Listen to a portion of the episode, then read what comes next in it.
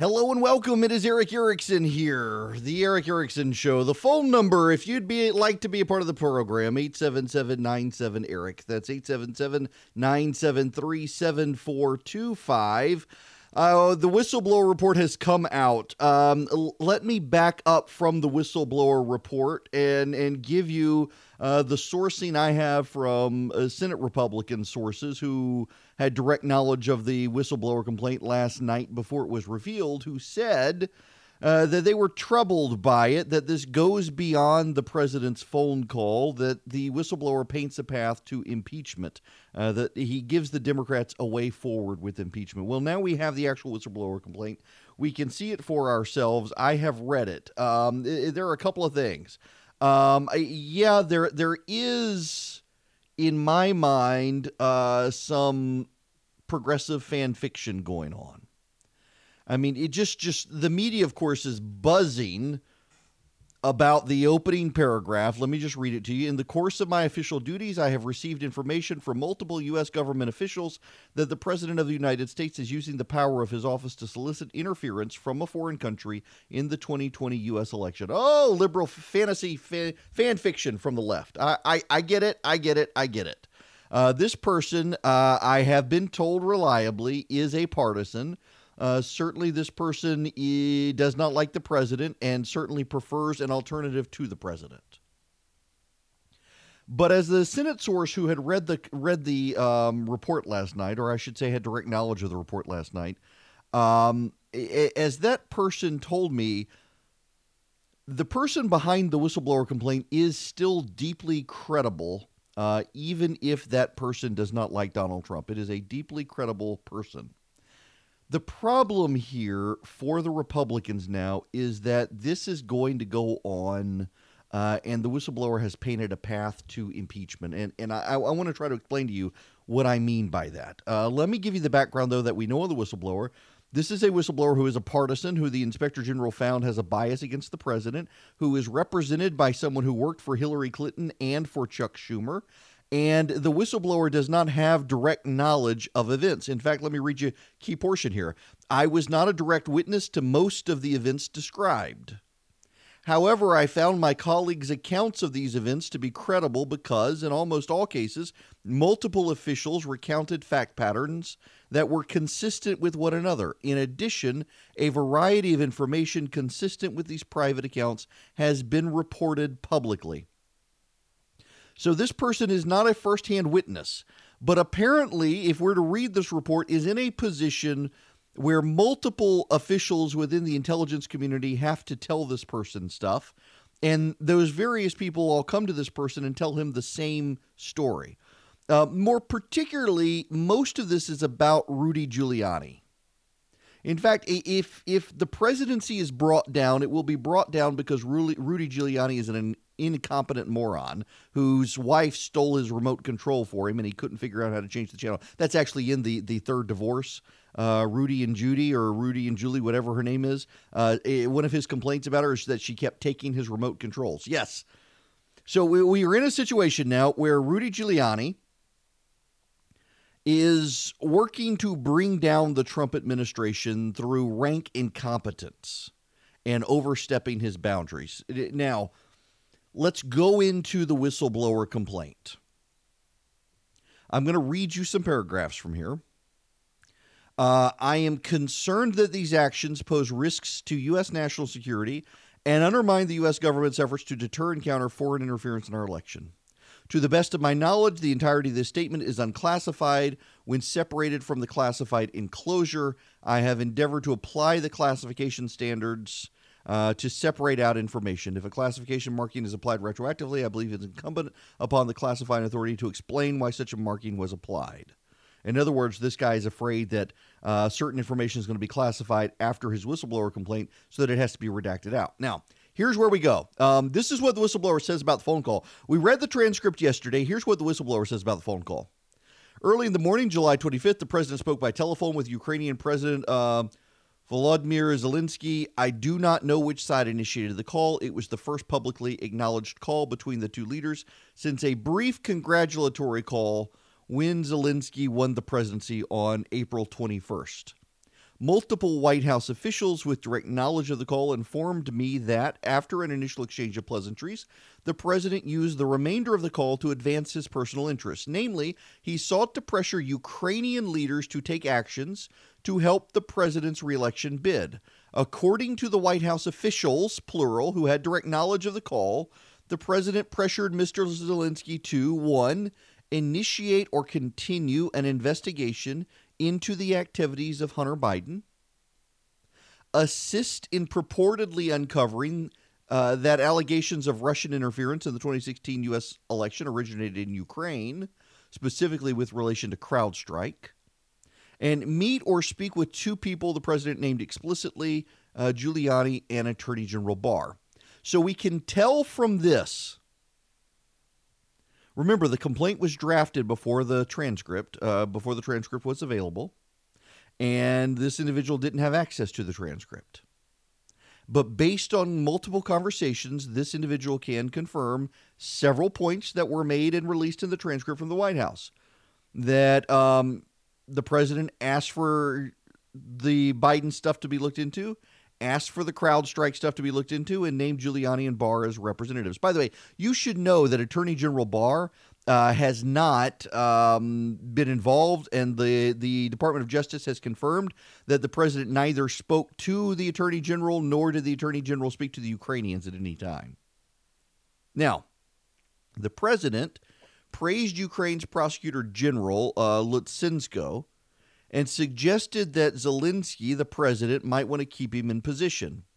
And then there's a parenthetical note. Starting in March of 2019, before Zelensky was elected, Mr. Lutsenko made a series of public allegations, many of which he later walked back, about the Biden family's activities in Ukraine, Ukrainian officials' purported involvement in the 2016 U.S. election, and the activities of the U.S. Embassy in Kiev. The White House officials who told me this information were deeply disturbed by what had transpired in the phone call. They told me there was already a discussion ongoing with White House lawyers about how to treat the call because of the likelihood, in the officials' retelling, that they had witnessed the president abuse his office for personal gain. I want to highlight something else here, and, and there's there's a method to my madness. You're just going to have to bear with me as as we work through this whistleblower complaint. But but he says the officials retelling plural apostrophe, not the official who is retelling it, but multiple officials retelling that they all believe they witnessed the president abuse his power. The Ukrainian side was the first to publicly acknowledge the phone call. On the evening of July 25th, a readout was posted on the Ukrainian president's website that contained the following language Donald Trump expressed his conviction that the new Ukrainian government will be able to quickly improve Ukraine's image and complete the investigation of corruption cases that have held back cooperation from Ukraine and the United States. Aside from the above mentioned cases purportedly dealing with the Biden family, there were no cases discussed, and we know that's true now from the transcript. There, the only cases, pending cases discussed, related to Hunter Biden. Based on my understanding, there were approximately a dozen White House officials who listened to the call, a mixture of policy officials and duty officials. The officials I spoke with told me that participation in the call had not been restricted in advance because everyone expected it would be routine. I do not know whether anyone was physically present with the president. In addition to White House personnel, I was told a State Department official, Mr. T. Ulrich uh, Brechbuhl, also listened in on the call. I was not the only non White House official to receive a readout of the call. Based on my understanding, multiple State Department and intelligence community officials were also briefed on the contents of the call. Now, who is let's let's let's Google together, shall we? T. Ulrich. Ah, he's the number one Google search in America right now. T. Ulrich Brechbuhl, the number one Google search in America. He is the current counselor of the United States Department of State. He's held the position since um, since 2018. Uh, number one Google search in America right now.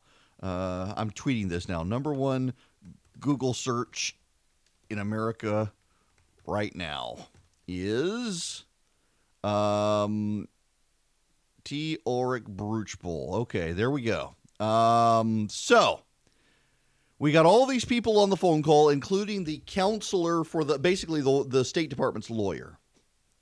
And he says multiple people got this. In the days following the phone call, this is where, where this is where we go deep now.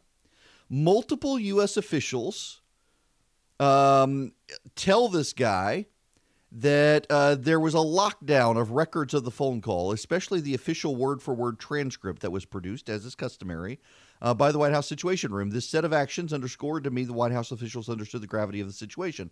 White House officials, plural, told me they were directed by White House lawyers to remove the electronic transcript from the computer system. The transcript was loaded into a separate electronic system to handle classified information, which is unusual. On July 26, the day after the phone call, U.S. Representative for Ukraine negotiations Kurt Volker assisted Kiev and met with Zelensky and a variety of Ukrainian officials. The ambassador was accompanied by the U.S. ambassador to the European Union, Gordon Sondland. Based on multiple readouts, Volker and Sondland reportedly provided advice on how to navigate the president's demand. I learned from multiple officials that on August 2nd, Giuliani traveled to Madrid to meet with Andriy Yermak, the president of Ukraine's advisor. The U.S. officials characterized the meeting, which was not reported publicly, as direct follow up. Separate multiple U.S. officials told me Giuliani re- reportedly privately reached out to Zelensky staffers. I do not know whether those officials met or spoke with Mr. Giuliani, but I was told separately by multiple officials that Yermak and Bakanov intended to travel to Washington. On August 9th, the president told reporters, I think Zelensky is going to make a deal with Putin, and he'll be invited to the White House. And we look forward to seeing him. He's already been invited to the White House. He wants to come. I think he will. He's a reasonable guy. He wants to see peace in Ukraine. In late March of 2019, before the Ukrainian presidential election, Several Ukrainian officials in articles in The Hill in Washington, D.C., most notably uh, Lutsenko, the prosecutor, made a series of allegations against other Ukrainian officials and current and former U.S. officials. Mr. Lutsenko and his colleagues alleged that they possessed information about Ukrainian officials who had interfered in the 2016 election that the U.S. Embassy in Kiev had obstructed Ukrainian law enforcement agencies' pursuit of corruption cases, and that Joe Biden had pressured the former president to fire the former prosecutor Shokin in order to quash a criminal probe into Hunter Biden's company. In several public comments, Mr. Lutsenko stated he wished to communicate directly with William Barr, the Attorney General. The allegations by Lutsenko came on the eve of the first round of Ukraine's presidential election. By that time, Lutsenko's pro- political patron was trailing Zelensky in the polls and looked like he was going to be defeated. Zelensky had made known his desire to replace Lutsenko as prosecutor general. On April 21st, uh, Poroshenko lost the runoff to Zelensky. It was reported that Giuliani met on two occasions with Mr. Lutsenko. And then the president called Mr. Lutsenko's claims big and credible. So what's happening here, you need to understand, is that it looked like the president of Ukraine was going to lose to Zelensky, the new president, and he was. And so the former president's special prosecutor, state prosecutor, turned on him and started saying that essentially uh, the former Ukrainian government was corrupt and had been meddling in the U.S. election, and uh, he needed to stay on the job to investigate it uh, Zelensky, the new president, fired the guy, and that's where President Trump comes in with this call saying, "Hey, I heard the last guy was a great guy who who was going to go after all this stuff, and and look at what the Russians did in 2016, and oh by the way, could you look at the Biden stuff?" Now, on April 29th, this guy says he learned from U.S. officials with direct knowledge of the situation that uh, the ambassador Yovanovitch, who was the Ukraine was the, the ambassador to Ukraine, had been recalled to Washington for consultation. He also learned from one U.S. official that associates of Mr. Giuliani were trying to make contact with the new president.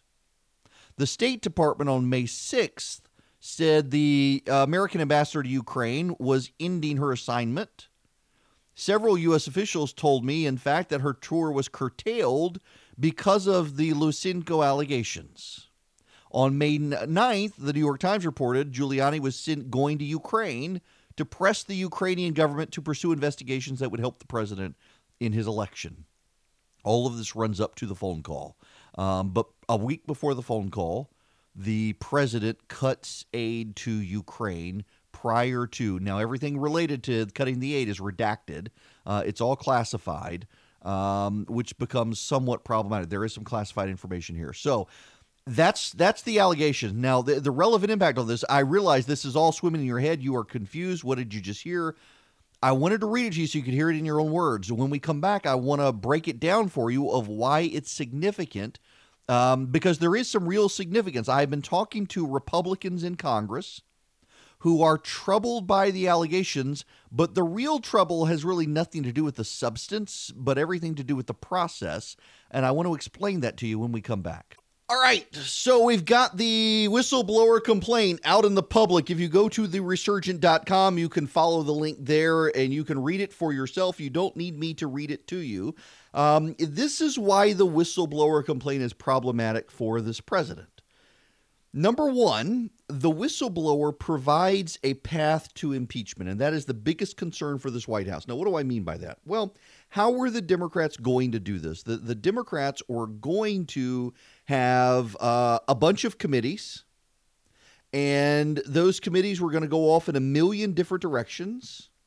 And in going off in a million different directions, they were going to muddy the water and they were going to not be able to produce a comprehensive narrative. You were going to have some people over over on Ukraine, some people on Russia, some people on the Trump hotel, some people on this, some people on that. Um, you wouldn't be able to get a comprehensive narrative of what was wrong. Now, uh, this will be very, very focused. And in being very, very focused, uh, they will be able to build a story around one issue that the president wanted to go after his political opponents and wanted to hijack uh, Ukraine's foreign aid in order to do it. That will be the message. What the whistleblower what the whistleblower provides is very distinct. The whistleblower provides the names of people to call. And those people to be called will be highly respected people, some of whom will be political appointees and some of them will be careerists. They will not be protected uh, by executive privilege when it comes to an impeachment investigation. They will not be able to hide behind executive privilege in a lot of this stuff. Why? Because they talked, or we know they talked. They've already talked. They've talked to this person. If they won't go to those people because the president wants to fight them on executive privilege, they'll go to the whistleblower, and the whistleblower will provide their names, which will open a can of worms as to why the president isn't allow- allowing these people to testify. And then it becomes very awkward. Um, the president wants to send them to the hill to say this guy's lying, and, and they won't go under oath and say the guy's lying. Well, why not? The president said you can do that. The other thing is a really big one that goes slightly unnoticed. And that is the whistleblower. Let me let me read you again this paragraph so you understand this. This is where they open a bag of worms in this phone call. Uh, where is it? Yes. White House officials told me they were directed by White House lawyers to remove the electronic transcript from the computer system in which such transcripts are typically stored for coordination, finalization, and distribution to cabinet level officials. Instead, the transcript was loaded into a separate electronic system that is otherwise used to store and handle classified information of an especially sensitive nature. One White House official described this act as an abuse of this electronic system because the call did not contain anything remotely sensitive from a national security perspective. Who is the one White House official? We're going to want to know that person's name. And then, are there any other documents that were put into this separate electronic system that should not have been there? Does anyone have notice of those things? What documents are put in there? Will there have to be a congressional review of classified documents to see what's being hidden? This opens a can of worms for the president and the interesting thing here is by and large, this is all because of Rudy Giuliani. This is all because of the late night conversations and stuff Rudy Giuliani told the president. That's the problem here. Rudy Giuliani is going to bring down this White House because he's an idiot. I would like to note for the record, I have concluded that Chick fil A's drive through is part of sanctification. Um, because it is real hard to get through there without losing your religion. I, I kid you not. So today is fuel. Normally, I get up, I make myself an omelet, I have some toast. This morning, I decided, you know what? I want a chicken biscuit. And so I went to Chick fil A and I made the unfortunate mistake of getting in the drive through. The Chick fil A is three minutes from my house. I was in the drive through for probably 20. Y'all, I hope the, the line to get into heaven moves faster than the line at the Chick fil A. I, wow. Okay. If you're just tuning in, the whistleblower complaint has come out. And welcome back. It is Erick Erickson here. The phone number, if you want to be a part of the program, 877 97 Eric, 877 973 7425. I do recommend, by the way, that you text the word show to the number 33777. And the reason I, am encouraging you to do that is because I, I, am talking to sources on Capitol Hill. For example, last night I had a big story, uh, went out and was able to push it out to people so that they, they got the story ahead of everybody else. Um, that I did talk to a Republican source who had direct knowledge of the whistleblower complaint, who had, had seen it and could fill me in on things. And I, I want to spend some time on that with you today. But um, in getting there, and by the way, Congressman Doug Collins is going to join me at 11 o'clock this morning to talk about all this. Congressman Doug Collins from here in Georgia uh, will be joining me in the 11 o'clock hour today. You're going to want to uh, not want to miss that. You, are definitely going to want to hear him. Okay. Um, here's the problem. If you're just tuning in, let me give you the very quick summation. The whistleblower acknowledges in his complaint that he has no direct knowledge, none, of the phone call. He he was not there. Um, in fact, he he's very specific up front in his writings. Uh, let me read you the. Um, oh, I was not a. This is direct line from the whistleblower. I was not a direct witness to most of the events described. I found my colleagues' accounts of these events to be credible because, in almost all cases, multiple officials recounted fact patterns that were consistent. So he has no direct knowledge of the call. But then he writes this according to the White House officials, with direct knowledge of the call, the president pressured Mr. Zelensky to initiate or continue an investigation into the activities of Joe Biden and his son, assist in purportedly uncovering the allegations of Russian interference in the 2016 election with specific requests that the Ukrainian leader locate and turn over servers used by the DNC and examined by the cybersecurity firm CrowdStrike and meet or speak with two people the president named explicitly as his personal envoys, Mr. Giuliani and Attorney General Barr. You need to understand this pattern because the whistleblower says he has no direct knowledge of the call. He was not on the call. He did not see the transcript of the call. And you're thinking, okay, well, if he has no direct knowledge and no transcript, hadn't seen the transcript, well, then, okay, no big deal. Well, except he's able to provide these three points, and we know from the transcript that those points are real.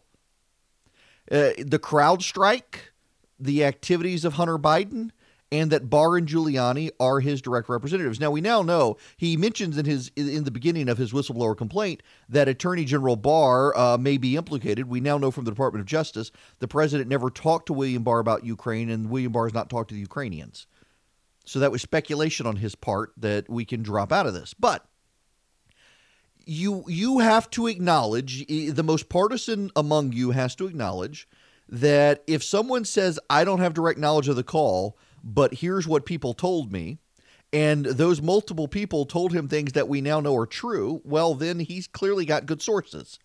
So that's one of the troubling things here is that he clearly has good sources. And there are multiple sources. Again, key language, according to the White House officials with direct knowledge he is very clear between sections whether it's one person told him something or multiple people told him something. You know what that gets the Democrats? It's called a witness list. When I was a lawyer, I was a lawyer for six years, and I was mostly a transactional lawyer, uh, but the litigators used me, uh, and, and they used me during the discovery process. When you file a lawsuit, you file a complaint, and your complaint alleges X, Y, and Z. And 30 days later, the defendant will file an answer, and the answer responds paragraph by paragraph to the complaint. Um, defendant acknowledges that yes the plaintiff is who he says he is. Defendant acknowledges that plaintiff lives in this place. Defendant uh, doesn't have the knowledge to ascertain that this person was born on such and such a date. Uh, defendant denies that they were in the same place. Defendant denies causing injury. Defendant denies this. You file your answer. Once the answer is filed you move into a process called discovery and in discovery both sides get to do a couple of things they, they get to um, file interrogatories. And interrogatories are questions that one side sends to the other side. So, for example, um, provide me the names and addresses of everyone you believe is an eyewitness. Provide me a detailed accounting of what you think happened provide me line by line documents on every one of your named eyewitnesses who you think witnessed that particular act. And then you get requests for production of documents. And your request for production of documents is provide me all the documentation you have, provide me all the evidence, provide me all the receipts, provide me all the bills, provide me all these things, provide me all the documents. So one is they answer interrogatories, they answer questions, request for production of documents, they hand over documents. Well, when Democrats are going through an impeachment process, there's no rule for how you do an impeachment. But what they typically do is they typically follow that pattern. They send out questions to the White House and they send out requests for production of documents. And one of the things they will do along the way is, is then they'll do depositions. That's another part of the discovery process. So they'll bring the whistleblower in, more likely than not behind closed doors and they will ask the witness this. This will be one of the questions they ask the whistleblower. You write on page two of your complaint According to the White House officials who had direct knowledge of the call, the president pressured Mr. Zelensky to do three things. Who were those White House officials? They'll want to know. They'll want to know. Uh, in another case, uh, multiple White House officials tell me that uh, documents were taken out of the, the unclassified section and put into the classified section. Who were these people? You write on page four of your complaint, quote, one White House official describes this act as an abuse of this electronic system. Who is that White House official? And on and on and on it'll go. We also know there, there are names of people who will want to be called. Rudy Giuliani will be called. Now, the problem here with Rudy Giuliani is that this muddies the water it muddies the water because um, Rudy Giuliani is supposed to be the president's legal counsel. And they're going to have to have a fight over what is privileged and what is not privileged. And arguably, Rudy Giuliani, you will recall, on live TV, Rudy Giuliani said on live TV that Rudy Giuliani went to Ukraine and Europe at the request of the State Department. Rudy Giuliani said this on TV. So if Rudy Giuliani said this on TV, that he went on behalf of the State Department, he's no longer operating as a um, he's no longer operating as counsel for the president. And if he's no longer operating for counsel to the president, then what's he doing? This becomes problematic. You see what I'm getting at? Rudy Giuliani has blurred his uh, counselor position to the presidency. And because he's blurred his counselor position to the presidency, uh, Rudy Giuliani is now in a situation where it's going to be very, very hard for him to back out of testifying before Congress. That's problematic.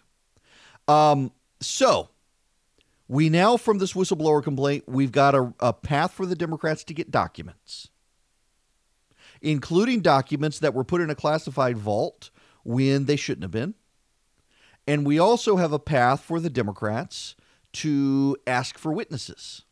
That becomes very problematic for this White House. It becomes problematic for this White House because you can drag out an impeachment process now. Listen to Chuck Todd from MSNBC on this. How does impeachment play politically, setting aside the substance of whether or not there's an impeachable offense here?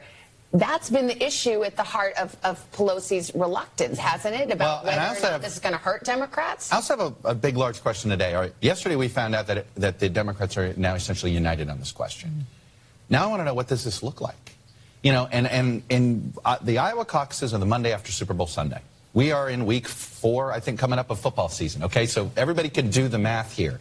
Um, it's it would be odd if they were still in an impeachment process while the primary season were going. So, well, so there's no there's nothing to stop that, but you're saying the political calendar the is calendar, such that they got to do it now or never. And you already hear Jerry Nadler says he can get this done by the end of the calendar year. Look, I, I do think Super Bowl Sunday is essentially their unofficial deadline here. If they if mm. if they want to vote on articles, they probably got to do that this calendar year. So this is going to have to accelerate what she did not do yesterday is lay out what does this process look like and how do they keep it so that it isn't dragging on. Well, there's multiple committees. She, it's, it's notable she didn't assign a select, a specific committee to handle impeachment. I wonder if she's gonna. I wonder if they're gonna come to regret that. I think they're going to have to do that now. Uh, but their timeline, they can drag this out, and that's going to be a problem for the White House. Now, let us go to the phones. Uh, Tom in Gainesville, you're going to be first. Welcome.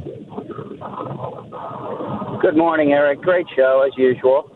Thank you. Um, and when you give out your phone number, it's E R I C K. I was going, I, just, I thought E R I C, and I, I went, wait that, a minute, that's yes, not that, That's why anyway, I, I, give out the long the, number too. Yeah yeah. Anyway, I got through. Good. So my my point or my question is, doesn't it make a lot of what you're saying moot because he's released the document that they were looking for? Uh, Why doesn't that sort of okay? Yeah. And they could say, yeah, we put this stuff in there, my bad. But you know, here's what you wanted.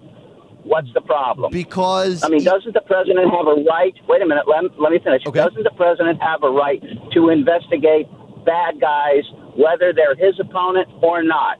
Yes, yes, he absolutely does. And that's one thing the Democrats are going to obfuscate on. And by the way, I think that's why Joe Biden can't be the Democratic nominee now, uh, because the president can raise that point, and it's a very legitimate point. But as to your point on, on the documents, see, this is where we have trouble. And Tom, thanks very much for the phone call. And he's right. The phone number here, 877 97 Erick, that's E R I C K, which means it's 877 973 7425. 877 973 7425. So, Tom on the phone raises a very good point. The president's released the transcript now. So, what do the Democrats have? Yes, but, Tom, it, it is a very good point. Well, the, this guy says they hid the transcript in the classified section. Well, they've released the transcript now. By the way, we also know from this guy here's something the Democrats tried to obfuscate on yesterday. The Democrats tried to obfuscate on whether or not this was an actual transcript. Let me read you the whistleblower complaint here.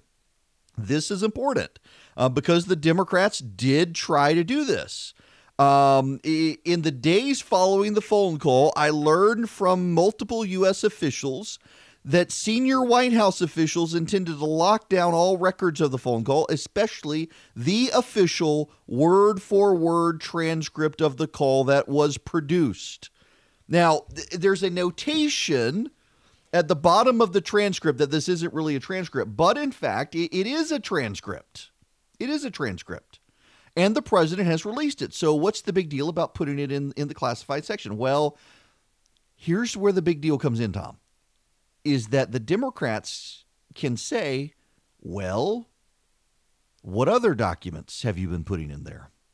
What other calls have you been worried about? It, it, it opens a bag of worms for the president uh, because the Democrats will want to come through and they'll suggest, well, we know they did it in this case. What about all the other cases? And if if that's the case, well, the White House they can let the Democrats drag out this fishing expedition and suggest they're heading. Now, the the president has reasonable arguments here that this is a vault for classified information, uh, and maybe they can allow a couple of, of congressional staffers to go through who have clearance and verify for themselves. But then that just still opens up a, a, a bag of worms. What the whistleblower's done here is he's essentially given the Democrats a path to start a fishing expedition. Now, Tom made another point, and he's 100% on the money. The president has every right to see if Joe Biden uh, did things and if the Russians did things. I got to tell everybody, I, I think that everybody's missing the point on the Joe Biden stuff. Uh, the Joe Biden stuff actually isn't very relevant, and I want to explain to you why.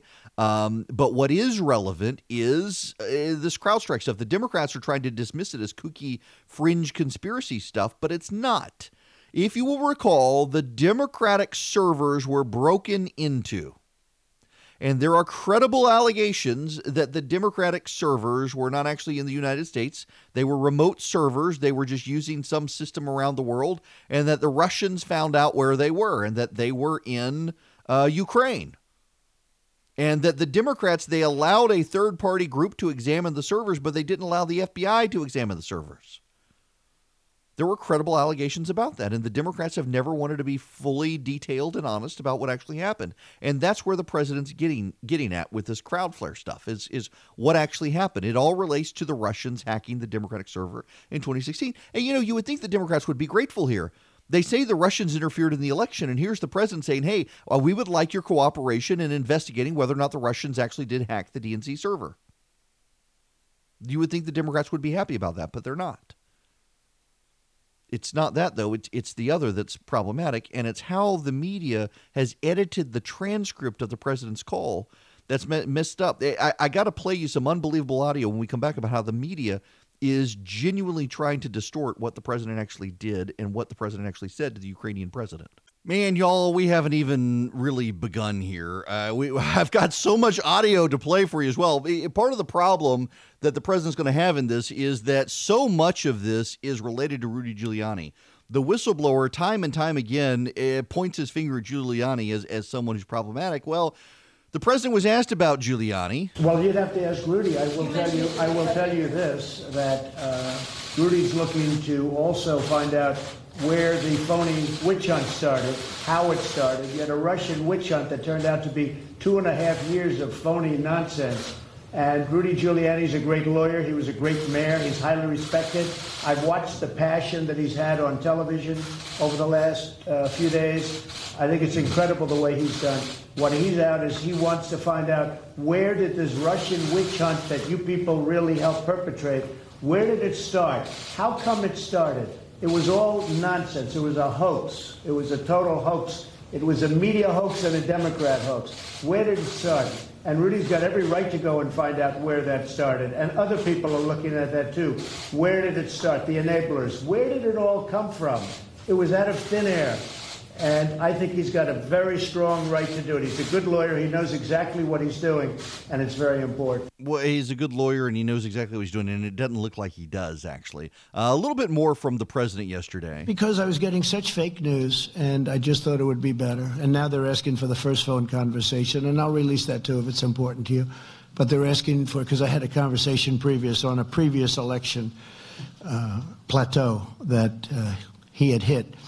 The uh, the current president hit a couple of different plateaus, and I spoke to him uh, previous to the call that we released, which was a very innocent call, very, very innocent, very nice call.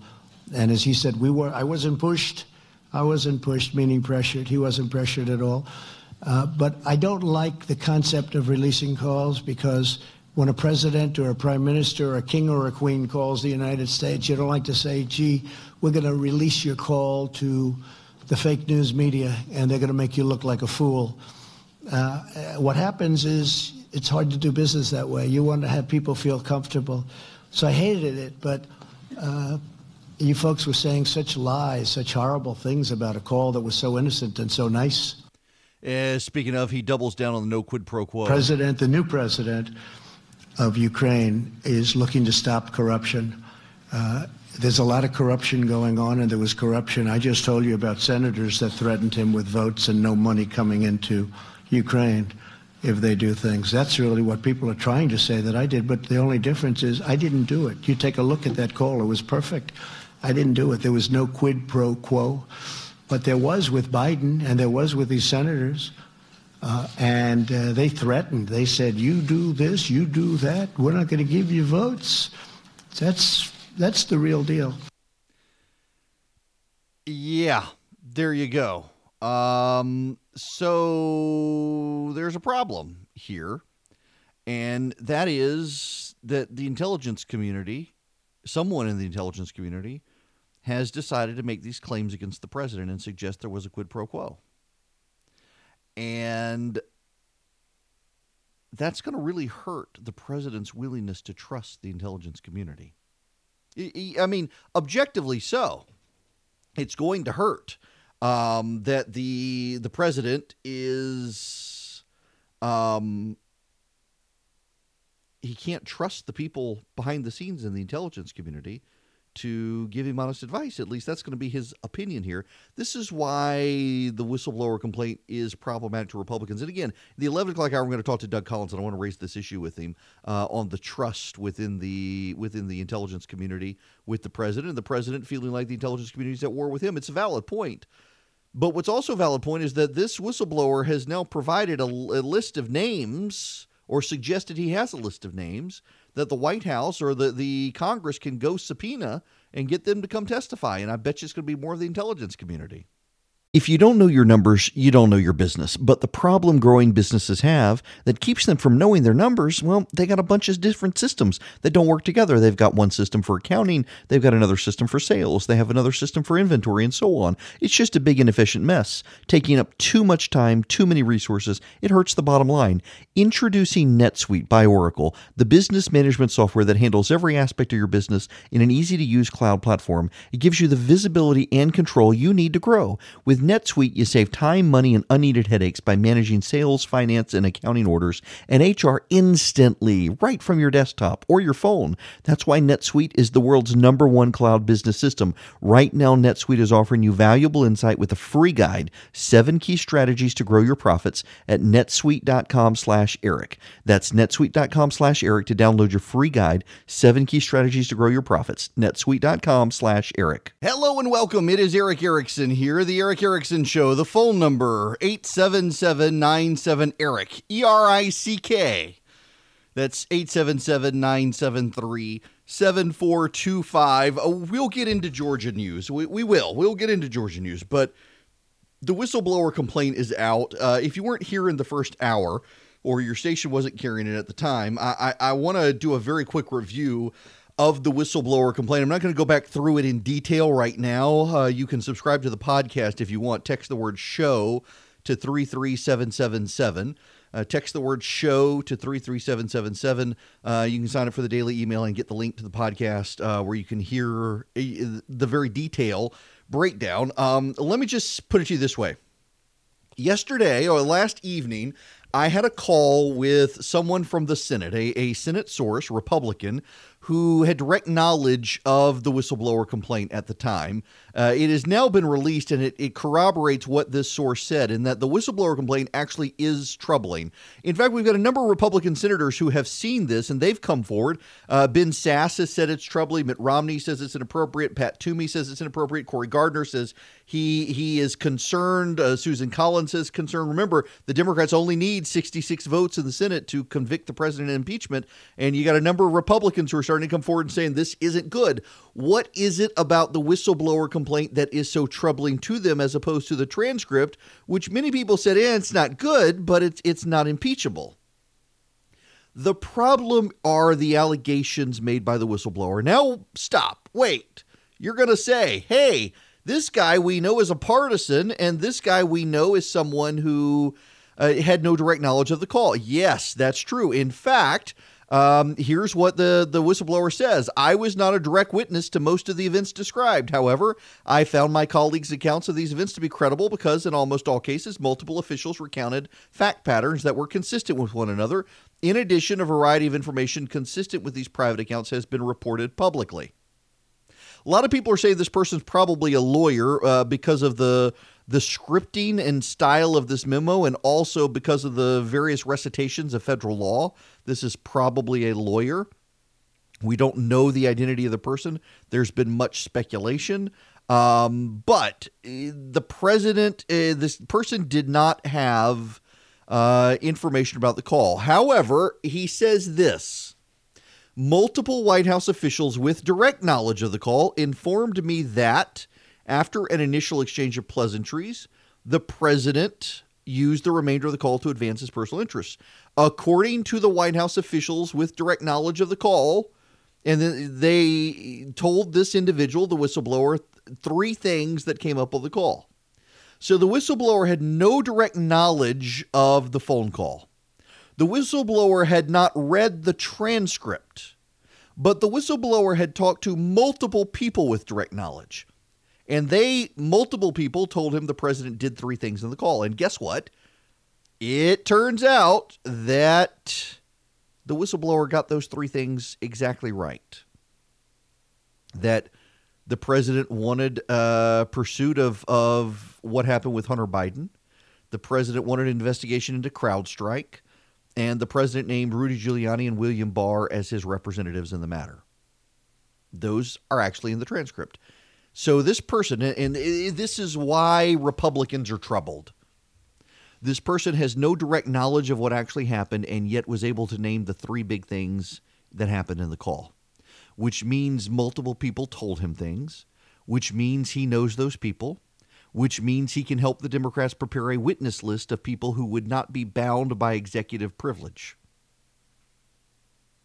They wouldn't be bound by executive privilege for a number of things. One, um, they would not be able to. Um, they because the transcript's been released and they were involved in that phone call that would open them up to have to testify two we don't know that these are uh, direct reports to the president who advised the president on background could be other members from the intelligence community and from white house staff uh, and so that opens them up. The, the, the, other thing that this person alleges, which is deeply troubling to Republican senators, is that the president put the transcript into a classified system when he shouldn't have. And, and this was Tom called in the last hour from Gainesville, and, and he, he made this point that well the president released the transcript so why is it a big deal? Let me read you again the the two bullet points on the the call. One white house officials told me and again this is plural white house officials told me they were directed. So multiple people who were directed who are those people? What were they told and who told them? Those are relevant questions in an inquiry they were directed by White House lawyers. So, which White House lawyers? Are they lawyers who would be protected by privilege? People who give the president advice so they can't be called? Who? They were per- directed by White House lawyers to remove the electronic transcript from the computer system in which such transcripts are typically stored for coordination, finalization, and distribution. Instead, the transcript was loaded into a separate electronic system that is otherwise used to store and handle classified information of an especially sensitive nature. Now, one White House official, only one, one White House official described this act as an abuse of this electronic system. Which White House official? Congress is going to want to know. As an abuse of this electronic system. And now this raises another question Is this the only thing they put in? Or were there other things they put into the system that they shouldn't have? Maybe these White House officials will know.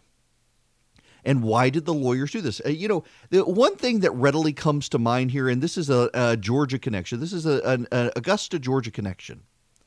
Remember what's her name? Um, one of the seasonal seasonal um, idiots. Uh, was her name Summer or Winter or summer, fall, winter, spring. I don't know. Remember the the little idiot hipster girl in Augusta who worked for the was an outside agent for the National Security Council or National Security Agency, and she leaked the transcript of the call with the president or prime minister of Australia and the president. She's now in jail. Winter, some. Hang on a second. This is going to drive me crazy.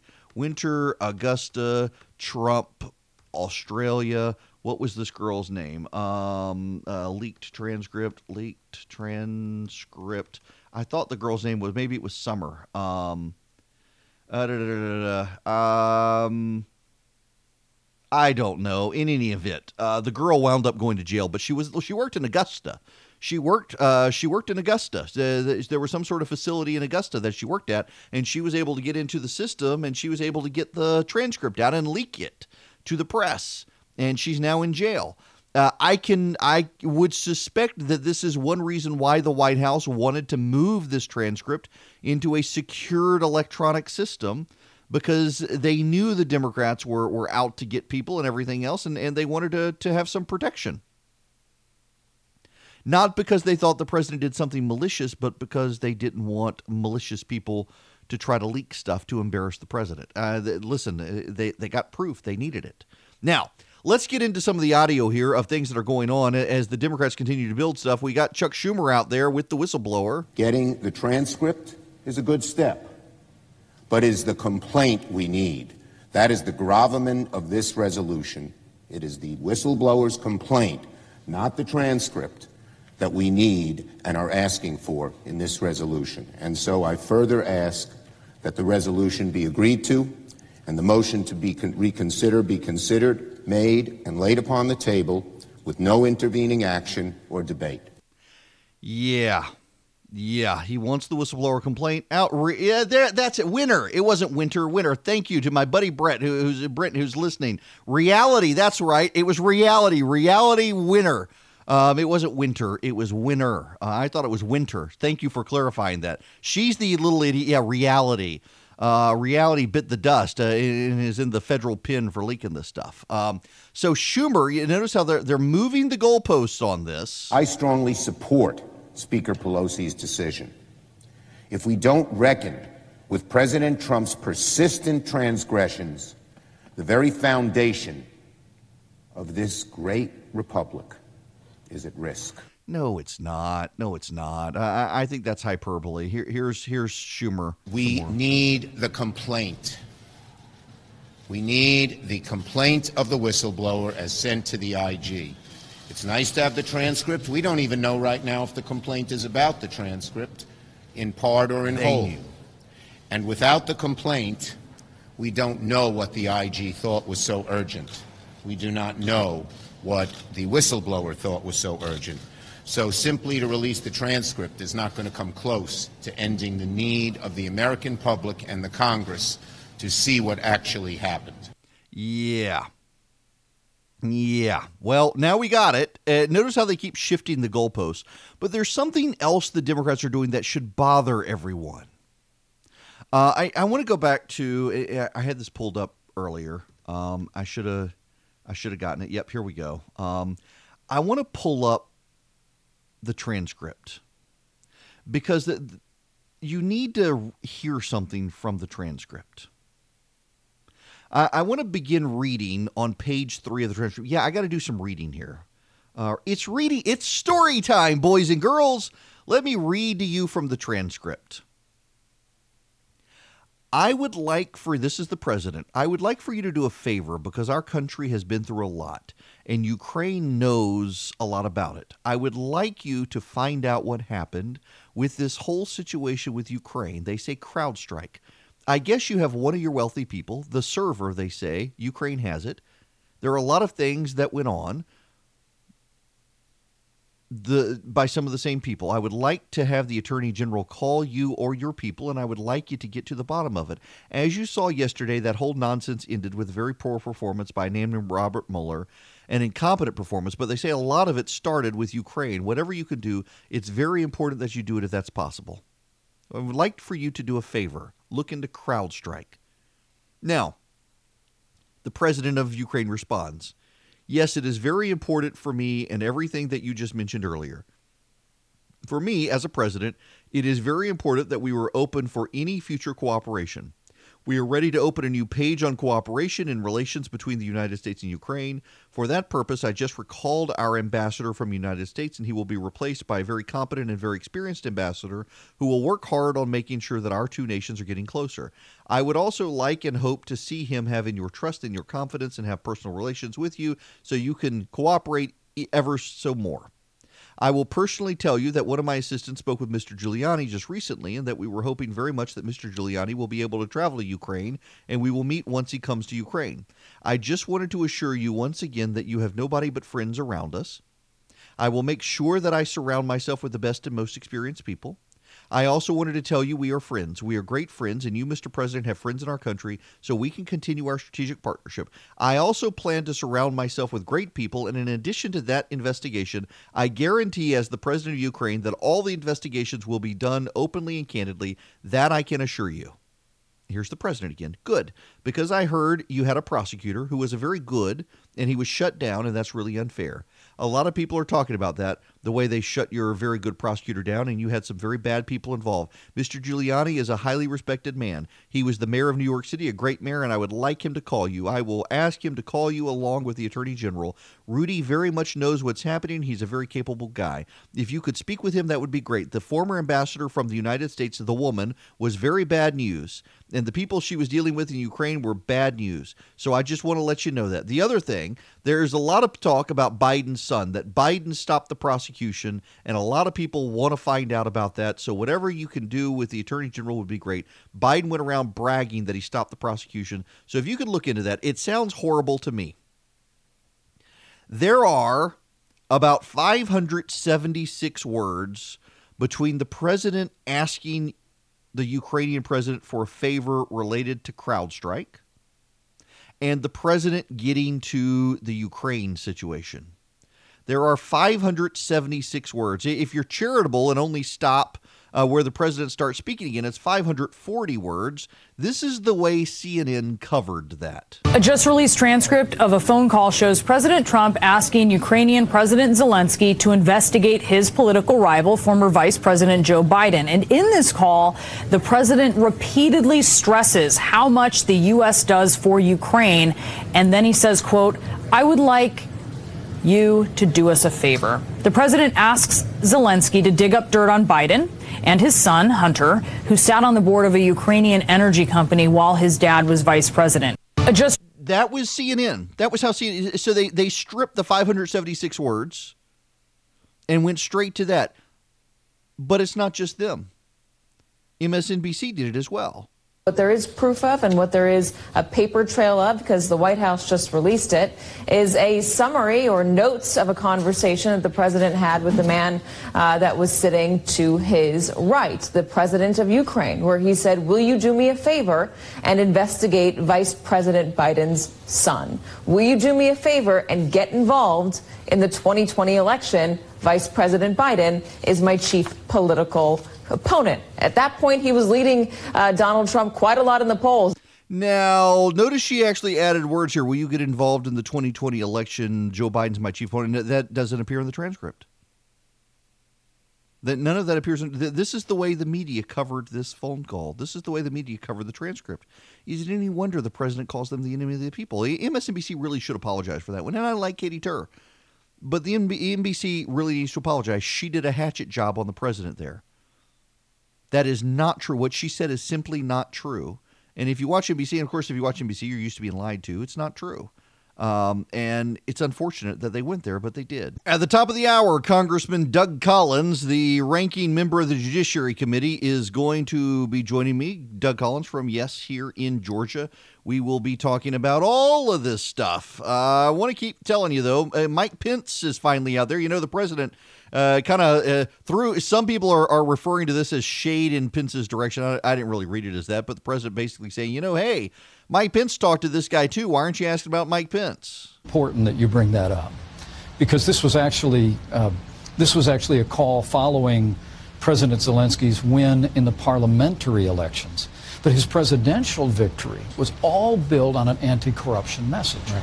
And so uh, the president wanted to speak about that. I mean, the United States of America has stood strong with Ukraine ever since the, Russian military overran Crimea and has been underwriting a, a savage war in the Donbass province uh, of Ukraine. Different from the last administration, we've actually been providing defensive weapons. The Obama administration was sending them blankets and pillows. But this president said, nope, we're going to stand for the territorial integrity and the sovereignty of Ukraine. We've provided them with weapons, the ability to defend themselves. And a little more, uh, they asked him about the transcript. As the president said a week ago, he did nothing wrong. Uh, the transcript reveals that despite reckless accusations in the media and by Democrats on Capitol Hill that the president had somehow threatened aid to Ukraine to demand a specific act, that it just never happened. The transcript is clear on that point. The ironic thing is uh, the only time it did happen that we know about is when former Vice President Joe Biden threatened over a billion dollars in aid to Ukraine in exchange for a specific act. But uh, in this case, um, you know, the president's been completely vindicated. President's been completely vindicated. There we go. Um, now we know. Let's see. We're we're seeing this from oh the National Journal. Uh, the whistleblower uh, apparently has more than a half dozen names of people who should be called. Uh, the Democrats, of course, though they've been very, very unfocused. Uh, they're they're not really sure how to proceed. Nancy Pelosi put everybody behind closed doors yesterday, demanding that they pare down their investigation. She wants some real clarity here. Well, they need to. Here, here. I'm going to play Pelosi and then Kevin McCarthy, the Senate leader, or not the Senate leader, the House Republican leader. Here's Pelosi. I haven't seen it, so I've just come from our own meeting. But the, the transcript is. Uh, the fact is that the President of the United States, in breach of his constitutional responsibilities, has asked a foreign government to help him in his political campaign at the expense of our national security, as well as undermining the integrity of our elections. That cannot stand. He will be held accountable. No one is above the law. So she hadn't seen the transcript at the time, but she sure sounds like she already had her mind made up on impeachment. Here's Kevin McCarthy talking about the ridiculousness of all this. Just as we went through the Mueller report and the rest of the world had to watch as long as we, and it came back, we found out that Adam Schiff lied to us and that the president did nothing wrong. But at the end of the day, I think what the rest of the country want to know, why did it start? Why would any president in the future have to go through this? I'd want to know the answer to the origin of that. And I'd want to make sure it never happens to anybody. What I'm concerned now is the Speaker of the House change the course of that office for the history of this country. That a body that brings legislation, a body that represents the rule of law, would change the course of what it actually means. To claim that a president had violated the law with no information, based it on a whistleblower she does not know that wasn't even on a phone call. To claim that the president did a quid pro quo and mentioned Biden's name eight times. But when this transcript comes out, I want is it out? so I think at the end of the day, the speaker owes an apology to this nation, and I think it's even questioned whether she should stay in her job. We there you go, Kevin McCarthy. We'll be back here in just a moment with Georgia news. I do want to get into some of the Georgia news now. Welcome back. It is Erick Erickson here. And yes, you can call in 877 97 Erick. That's E R I C K. Uh, 877 973 7425. There is Georgia news. In fact, there's Georgia news related to impeachment to a degree in that Lucy McBath uh, voted in the past for some of the impeachment lines of questioning to begin in the House Judiciary Committee, but she hasn't really wanted to be vocal and out there. And now it appears she's into hiding. Um, she doesn't want to take a strong position on impeachment, and, and I get it. I, if I was her, I wouldn't want to take a strong position on it either. But the problem for her is that uh, local reporters want every sort of angle. You, you know, so if you're if you're in the news business and particularly if you're in the news business at the state and local level where the news media is dying and, and you're really trying to capture eyeballs, you want to connect everything together as locally as possible. And it is a relevant local inquiry eh, that you have a member of Congress in a seat that leans Republican but is a Democrat. And are they going to go for impeachment of the president? And the reason it's really relevant is because there's a lot of polling out there that shows impeachment is still isn't popular.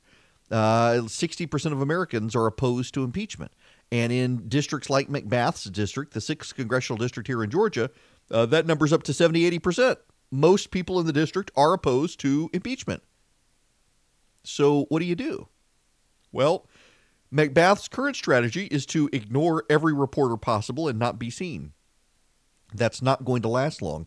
She has released a statement, of course, saying that she uh, agreed to begin investigations in the House Judiciary Committee. It was kind of a bland statement um, as to what she said or, or did not say, as to what she did or did not do, uh, trying to avoid really taking any sort of striking position uh, on the situation. Um, let's see. Yes, uh, here we go. Uh, the AJC has the story. Uh, stalls as frontline Democrats endorse impeachment. Um, da, da, da, uh, trying to scan forward here. Yes, uh, more than half of the 40 something frontliners, that is, the 40 something suburban swing district Democrats, came out in support of an impeachment probe by the end of Tuesday. One who wasn't on the list, Lucy McBath of Marietta, actually of Tennessee, but they say of Marietta. Her office didn't respond to inquiries throughout the day. McBath herself ignored Jamie Dupree on Tuesday afternoon. McBath's upset victory in the 6th district was the Democratic Party of Georgia's crowning achievement, but it was also a very narrow margin. GOP groups have reminded McBath over and over she will pay for supporting impeachment. Now, McBath's office, after the AJC published all of this, released a statement saying she voted earlier this month to formalize parameters for the House Judiciary Committee's impeachment inquiry and said nothing has changed. As she continues to say from the beginning, the Judiciary Committee's investigation has always been to find the facts. The Congresswoman voted to finalize the impeachment inquiry process on September 12th and continues to support the responsibility of Congress to uncover the truth. Now, the resolution she supported gives committee staff the authority to question witnesses, allows the panel to examine sensitive evidence behind closed doors, and gives Trump's counsel the right to respond to testimony in writing. What it didn't do was commit to impeachment. Now, she did vote for to release the whistleblower complaint, but everybody in the House voted for that. Uh, Doug Collins, in fact, is going to join me at the top of the hour on that. But here's the thing. Here's something else Lucy McBath has not done. Uh, her staff has released statements.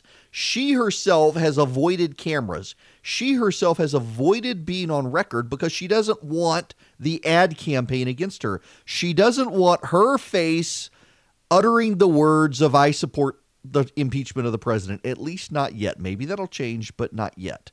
Um, it's going to be interesting to see how she tries to thread this needle. And again, her district is still a Republican district. And the Republicans lost it because they didn't turn out. It's not that she uh, overwhelmingly won the suburbs against Karen Handel, it's that Republicans merely didn't turn out. Uh, and they're going to turn out for the president in 2020. And she knows this. She absolutely knows this. Meanwhile, Lynn Homrich, uh, she's one of the candidates in the 7th congressional district. Uh, she is she has started doing robocalls against Carolyn Bourdeaux. Carolyn Bourdeaux is not a member of Congress. Rob Woodall is the congressman, but he's stepping aside. Carolyn Bourdeaux lost that seat by about 600 votes in 2018. That district primarily is Gwinnett County. It is a swing district. Uh, Woodall won by about 700 votes. Although I got to tell you, if Woodall won by 700 votes in an off-year election when Republicans didn't show up, I suspect the GOP will keep it in 2020. But nonetheless, um, so Lynn Homrich is a consultant-driven campaign. She's a uh, Home Depot executive, moved into the district to run, and she's running robocalls attacking Carolyn Bourdeaux, who is not elected. I'm sure her consultants are getting uh, pretty penny on the on the commission for the robocalls. Nonetheless, she's focused on Carolyn Bourdeaux. Bourdeaux has come out very quickly and said she absolutely favors impeachment of the president. And Bourdeaux is much less moderate, much less moderate than Lucy McBath. Lucy McBath is very progressive personally, but she's been threading the needle as best she can in her district on trying to moderate her stances, except on gun control. Gun control is her issue. And uh, Bourdeaux is just progressive, and she wants everybody to know she's progressive. It's going to be very interesting to see how they balance this out. Now, in other Georgia-related news, you need to know that uh, Senator Perdue is getting blown up by in certain quarters of the anti-immigration crowd for uh, getting uh, for taking away his objections to a immigration legislation by Mike Lee. It is legislation the president supports and Mike Lee supports, uh, and now David Perdue, who objected to it, has supported is supporting it now that Mike Lee has changed it. It's immigration legislation that focuses on highly educated, skilled technology workers. Uh, Perdue had a number of concerns for how it worked, including a provision that was read as allowing these people, if they lost their technology job, to stay in the country. He opposed that the way it's structured now. Um, if you lose your job in technology and can't find a new job, comparable job in technology, you got to go back to your home country.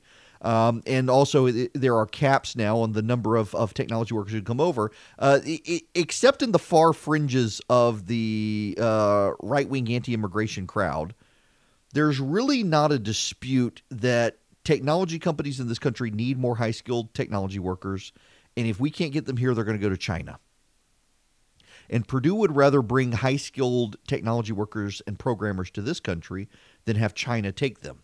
And Mike Lee drafted this legislation to help Silicon Valley companies in particular bring in high skilled workers who have backgrounds in computer programming and other high tech skills that American workers don't have. These literally are the jobs Americans can't do because they don't have the intellectual background to be able to do them. And we don't have the time to train the kindergartner, get them through all their years of school, into college, get a college degree, and then go work. We need them now. So Perdue has said he's okay with this. He's getting blown up today by anti immigration forces for caving on this legislation because they don't want to let anybody in. But these are the people we need to let in. Again, China is not just a competitive threat to the United States, they are a strategic opponent of the United States, if not an outright enemy of the United States these days. Many of these high tech computer programming workers in India, in Middle Eastern countries, and in Europe, and particularly focused though in Southeast Asia, India, Thailand, Vietnam, uh, Indonesia, uh, they've got a, a huge core of computer programming workers they're trained in computer programming. They're highly skilled in computer programming. Uh, they are essentially you, you you call your your tech support. You get routed to these people in India. American technology companies would love to have them here because they have the skills already that we need. China is trying very very hard to lure these individuals to China. China is trying very hard to pay them high salaries to come be programmers for the Chinese Communist state anti-immigration forces in this country are of the eh, to heck with this. Let them go to China. We don't want them here, which is penny wise and pound foolish. It's to cut off your nose to spite your face. It's ridiculous to have highly skilled software programmers and say go work for the communist Chinese. Don't come work for the United States. Perdue understands this, thankfully, and he has decided to go along with Lee's legislation now that some of the, the parameters of the legislation have been changed to make it easier to deport people when they have uh, lost their jobs, to restrict the number of people who come. It's, it's a very good piece of legislation. And he's getting blown up and he needs to be defended. Uh, this is good. We do not want these people working for China. It is a national security interest at this point we will have these computer programmers working for China if they don't come here and work for the American private sector. Um, so good for him for doing this. Uh, the other big piece of news you need to know is Johnny Isakson. Now, you know, nobody's asking about Isakson and impeachment. Isakson is not running again. Republicans need to be concerned about senators who aren't interested in reelection. Remember, um, it is always bad pieces of legislation that get passed by Republicans and Democrats who are no longer running again. That's one reason Republicans need to be concerned about all the House Republican retirements. If all these House Republicans are saying, I'm not running again, they don't really have a vested interest in protecting the president. They can do what they want to do independently. And there are some of them who are genuinely uh, opposed to the president. Right now, they're being good team players, they're keeping their mouths shut but this is a potential problem for the president because these people could completely undermine him uh, if they decide they've had enough of him. They don't like him. They want him to go. They think the country would be better off. Um, and and then you've got the Senate Republicans. You've got to remember there are not a, there are only 15 Republicans in the Senate who are up for reelection. There are 15 Republicans who will be accountable to the voters in 2020 the vast majority of Republicans will not be accountable to voters. So the president needs to worry about them. Uh, and right now, they'll stand with the president.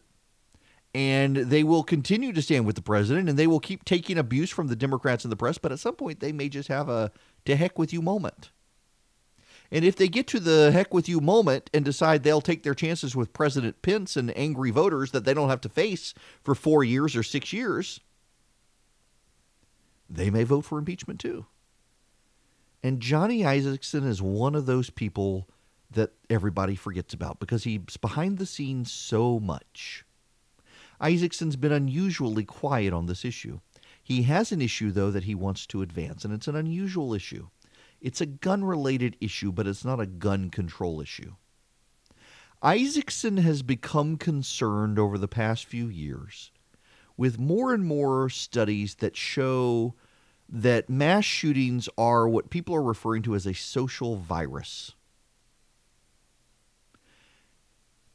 There was a study of the USS Ronald Reagan, or a report out of the USS Ronald Reagan, that three people within like a 48 hour span committed suicide on the USS Ronald Reagan.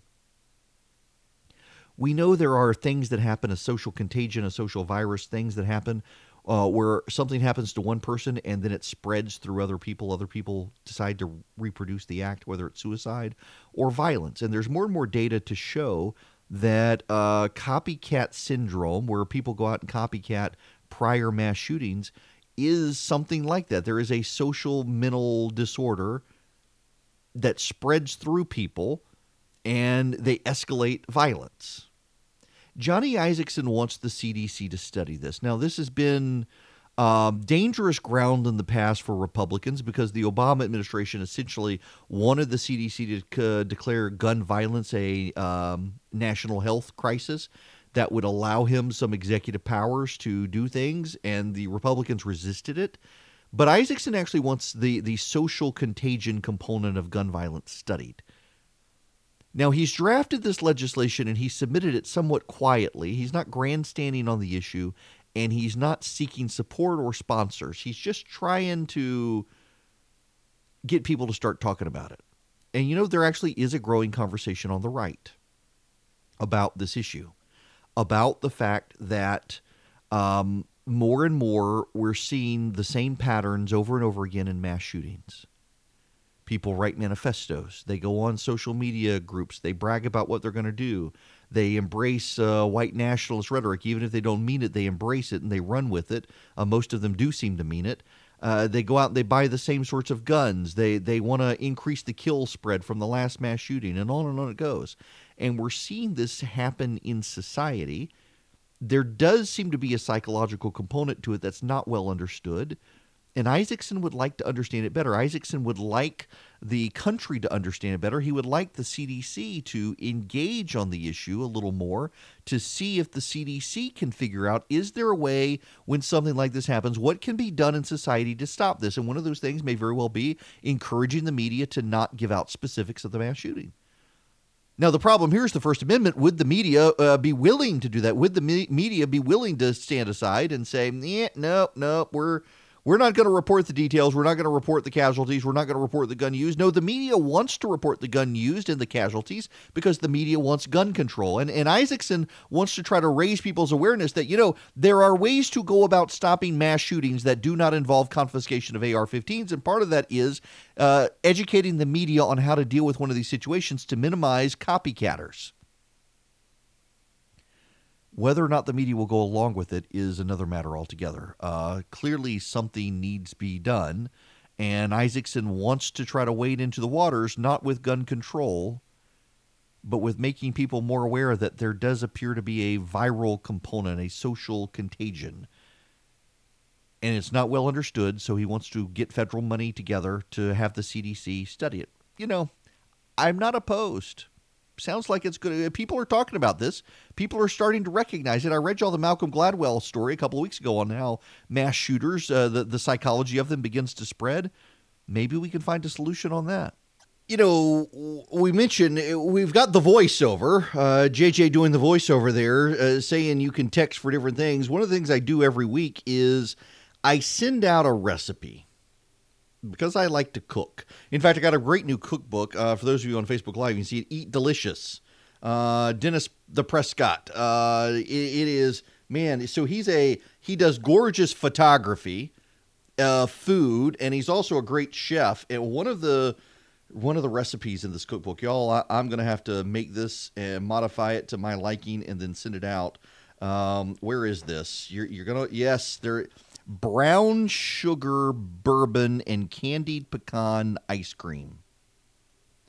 Brown sugar bourbon and candied pecan ice cream. Uh, brown sugar, you a quarter cup of bourbon, uh, and then you candy pecans with maple syrup and vanilla extract and then you mix them all together in your ice cream machine. I've got a professional ice cream maker. I can churn out two quarts um, every 15 minutes. You know, I have at my office, I will stockpile. I'll spend a week making a bunch of ice cream and take it up there. I, mean, I, I may need to pick a radio station and show up. Abby is listening right now, I bet, in Athens. Um, pick a radio station and show up with some of my homemade ice cream. I love to make homemade ice cream. I, I love to cook. And the reason I love to cook is I think politics has gotten so divisive and nasty these days.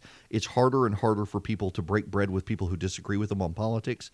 And you got to find some common thing, common ground with people. I mean, your next door neighbor. We have built communities for ourselves online, so we don't have to have anything in common with the people across the street. We don't have to know our neighbors. We just find new neighbors on Facebook, and that's not really new neighbors. That's not even a community. That's just people who look and think like you. So you're never encountered with someone who disagrees with you, so you have less of an ability to relate to other people. Uh, you know, it's not your Facebook friend on the other side of the world that when you're sick is going to come check on you or bring you chicken noodle soup. It's going to be the guy next door. So you need to know that person. And I'm a big believer in breaking bread. And so I've started cooking more. And I love to cook. I've been cooking literally since I was five years old. I was such a picky eater. My mother forced me to learn to cook. At first, it was cold hot dogs and raw spaghetti noodles. That was my diet when I was a five year old. Then I learned how to actually boil the water and make the noodles and cook the hot dogs. And uh, by the time I was six years old, I was making Flemish style carrots, which contained brandy. I kid you not. I've been cooking since I was five years old. My mother refused to cook for me. I was such a picky eater. She forced me to either do it myself or starve. So I did it myself. Uh, and I love cooking. It is a great distraction from politics. So eh, this is a long way of saying every week I send out a recipe.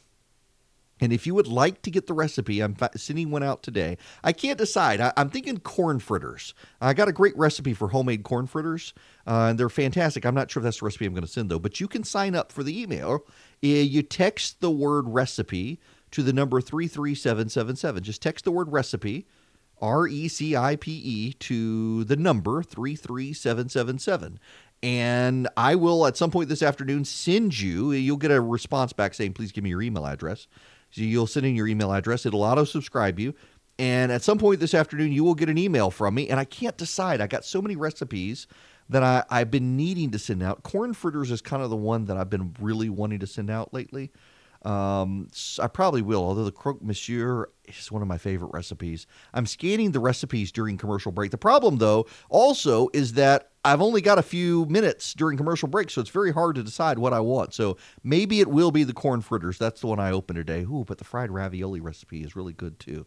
We'll figure it out. In any event, text the word recipe to 33777. Now, when we come back, we need to move back into the impeachment stuff and the uh, whistleblower complaint. Uh, Congressman Doug Collins is going to join me uh, in the next half hour. Uh, he'll be calling in as the show starts here after 11 o'clock. You're going to want to do that. Also, you should know the president's campaign has an ad out now um, where they're demanding further investigation into Joe Biden. And we should deal with the Joe Biden issue because there is a lot of misinformation out there. And listen, I'm a conservative and I am a partisan, but I think the truth matters. And the truth is, Joe Biden did not fire that get that prosecutor fired to protect his son. In fact, there wasn't even an investigation ongoing with that company by the time Joe Biden intervened. He got fired the guy because Barack Obama wanted him fired, and Biden just happened to be the henchman. That guy was getting fired one way or the other. Truth is truth.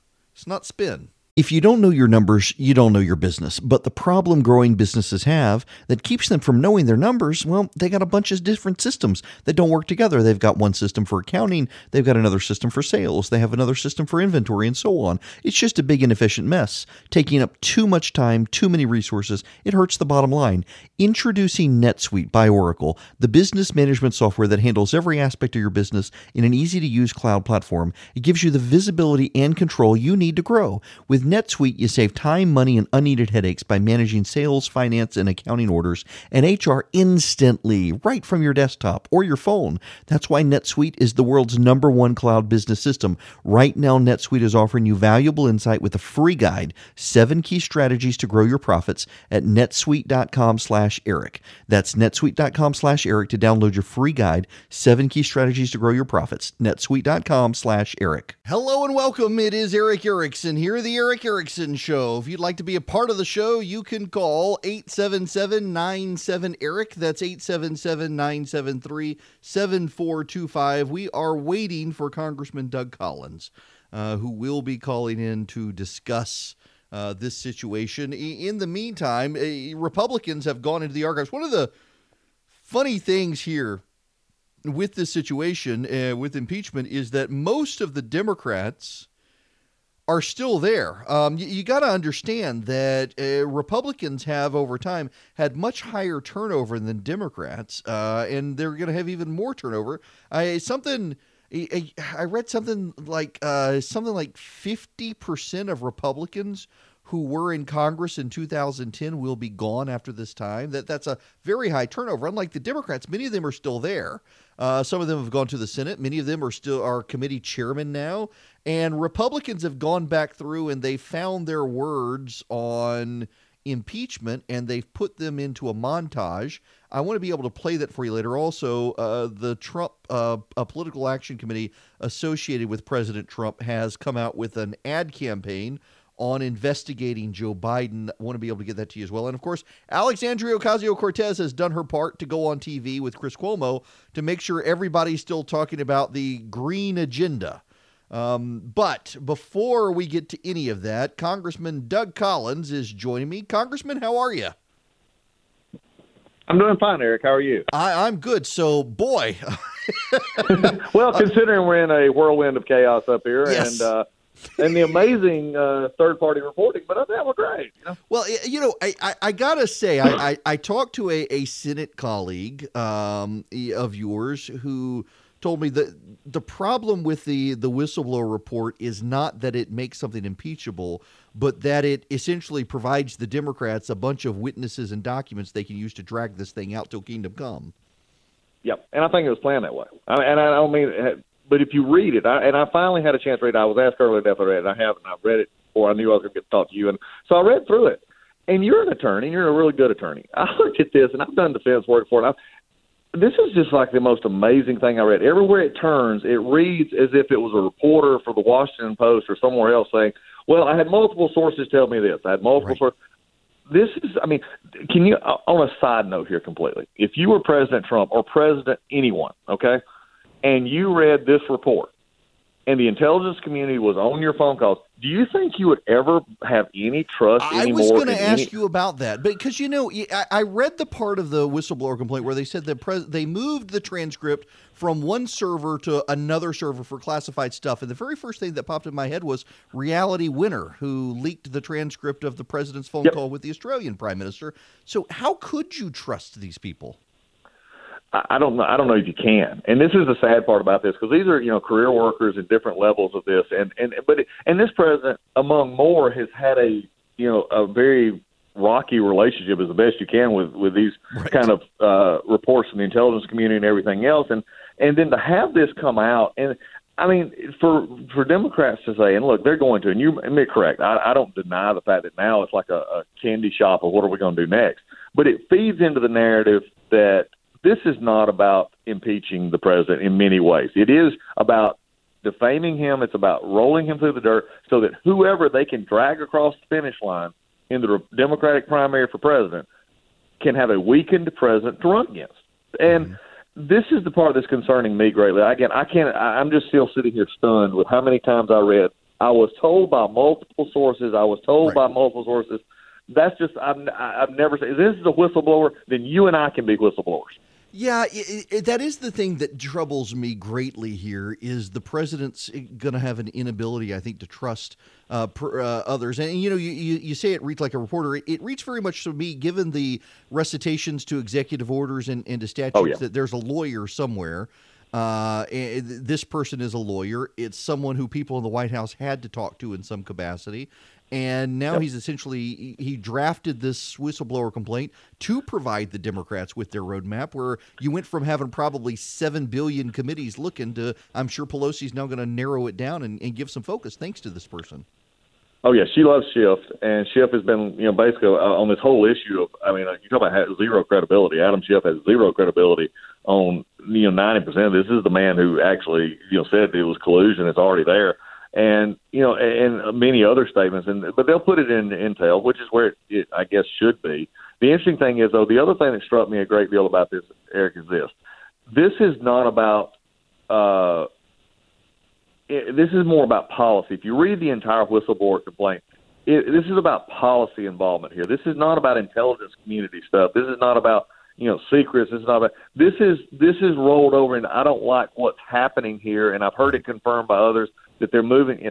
That's the part that again, when whistleblowers, you're I've seen in this town in the last nine months, I've seen a degradation of the House. I've seen a degradation of House rules, a degradation of House committee policies, and now I'm seeing a degradation in the very whistleblower statutes that we urgently need to make sure that our operations are working properly. And this one is just it just amazes me. Well, and again, I, mean, I think Republicans have legitimate grounds to to fixate on this particular point that it, there does seem to be real distrust because essentially what the whistleblower has done now is dragged probably some political appointees into an impeachment investigation they want to know part of. They they because of their role had to talk to this person, and now suddenly they're going to get dragged before Congress and have to hire lawyers and and deal with everything else involved. And they were just trying to do their jobs. Yep, I agree, and and this is the part that is you know like I said is just very frustrating with this, and and then it goes to something, and we've been hitting a lot up here about this quote. Did you know Pelosi start an impeachment inquiry, and the Speaker do that? No, she didn't formally, but she she just reemphasized in new language what they've been doing, and that's the investigation process. The reason that, and this is important for listeners to understand why they're important. You know, look, we'll attack you know the Democrats. They were just wanting to harass and impeach this president, but number two, an impeachment inquiry, as you well know from a, from the legal side has meaning. Words have meaning. And it begins a real formal judicial process within our body that allows more information, that allows them to gain access to information, allows them to gain grand jury material, allows them to do this. The courts have already proven that. That's, they can't get it now because the courts have told them you're not in an inquiry. But the other thing it provides, and this is something very important, if they were to actually open an, uh, an impeachment inquiry and is based on precedent of Clinton and Nixon, they now have to actually give due process. They actually now have to be concerned with this not being a one sided, majority driven committee investigation. They now have to give, like if they have in the past, I, as the ranking member of the Judiciary Committee, if it comes to us, would have subpoena power, just like Chairman Nadler would. We would have the president have input into you know, if they were calling witnesses, hey, here's some exculpatory stuff that we need, it would become a whole different proceeding. And they don't want that because that's 900 pages, a lot of money, a lot of time, in which there's actually a at least a modicum of fairness. And if they didn't do that, then they've got to explain to the American people why they chose to do a ad, you know, a a, a very partisan, very uh, non, you know, helpful uh, impeachment of this president or impeachment inquiry of this president. And I don't think they're ready to explain to the American people. Lucy McBath is definitely not ready to explain to the American people. I was going to ask you about her. She she doesn't seem ready. To, I mean, she's hiding from. She her staff released a statement to the AJC, and she's gone into the witness protection program. Pretty much. I mean, she's carrying. We've heard up here, and the way she treated her staff treated Jamie Dupree, who yes, you know, you and I've known Jamie forever. I mean, that's a he is a he is the you know the epitome of a, a reporter and you know just treated him. And then but to see how she answered the question well i stand behind what i did in the judiciary committee. Well you know what you did? Nothing you simply voted to have rules that was an Instagram filter to make it look like something it wasn't. That was the most you know unfortunate event up here so far. But that's what Miss Pelosi is putting her members through right now. You want to see how this is playing out in the Democratic caucus? Just look at Lucy McBath. Well, and you know, I wanted to ask you about this, so I'm glad you went there. Is you've got the media has been buzzing with oh the, these 40 frontline Democrats they they now suddenly want impeachment. Except the New York Times is running a story today that most of the moderate Democrats were really hoping they wouldn't go where they've gone now. Oh yeah, it was not good. Last night I had the uh, I was uh, I did a, a TV interview and it was on on Fox. But between it, it was Lindsey Graham started it, and then there was two of those Democrats, and then it was me. And when it came to me, it was on Martha MacCallum. So Martha said, "What do you think about what's going on?" And I said, "Did you just watch the previous three minutes? That tells you everything you need to know yeah. about the Democrats because they never could utter the word, eh, you know, impeachment and inquiry. And they were doing they couldn't because they were just so tore up inside of, of what they need to do. well, I think I saw some polling in McBath's district that something like seventy percent of voters in the district are opposed to an impeachment inquiry, and yeah, you know, oh, yeah. you look at the calendar, yeah. you got an election a year from now. Settle it there. Oh, there's a there's a thing going on, and you, as you well know from dealing with legislative bodies, there's a there's a thing called a pass. You need 218 to pass something, and they have 235. You talk about somebody looking for the golden pass ticket. It's McBath begging, let me vote no if you ever bring this to the floor. Please let me be on the pass list. Please let me be on the pass list. Oh, absolutely. Uh, now it is amazing. Speaking of 218 to pass legislation, I'm assuming that essentially your your legislative path for anything is dead at this point. For particularly for gun legislation, climate change legislation, anything like that, nothing's going to get through now. Nothing will. And and, and if, if it is, and here's the sad part, and, and this was something that actually was effective. Uh, Hank Johnson authored a bill that was on arbitration. By the way, it did away with all arbitration. Arbitrarily did away, and that's funny. The bill did away with arbitration right. for for anything except for unions. By the way, they carved out unions. Um, and yeah, shocking there. And um, but I got to the floor, and what I told him was, I said, you know, if we could, I told the chairman, I said, chairman, if you would have come to us and said, let's honestly work on a bill, there was two or three things: sexual assault, military. There's several things that we could have worked, and it would have had 395 votes. Okay. And he looked at me and said, "Do you think that really could?" I said, "Well, you would have tried. It would have been nice." And they didn't, so they put it to the floor. And as I said on the floor, there was this statement. I said, "Look, I said, let's just be fair here. This is a bill you'll pass. But it, it, unless you go back and understand civics, is if it doesn't pass the Senate, which it will not, and it doesn't get signed by the president, it's a political statement, and that's what I don't care if it's a Republican or Democrat doing the bill. And all we're doing right now, Erick, is passing political statements. That's looks like that's all you're going to be doing for a while. you know, it's kind Except of unfortunate. for spending, and that's because we can't shut it down. So yeah. that's I, about mean, it. there there should be some some bipartisan things to do other than name and post offices, but I think impeachment just kind of kills everything, and, and understandably so. Well, it does. I'm looking at my wall. I'm actually in my office for, for a few minutes. I'm looking at my walls, and I go back and, and and Hakeem Jeffries and I had worked, partnered on criminal justice reform, a major overhaul of the Copyright Act with the Music Modernization Bill, you know, Cloud Act where we did data privacy mm-hmm. across international lines. And I'm looking at these bills that are signed by both Barack Obama and Donald Trump, and I'm sitting here looking at what we've done in the first nine months of this House. I mean, we have the bipartisan work is dead. Nobody, I can't get willing partners on either side, you know, on the other side to do anything.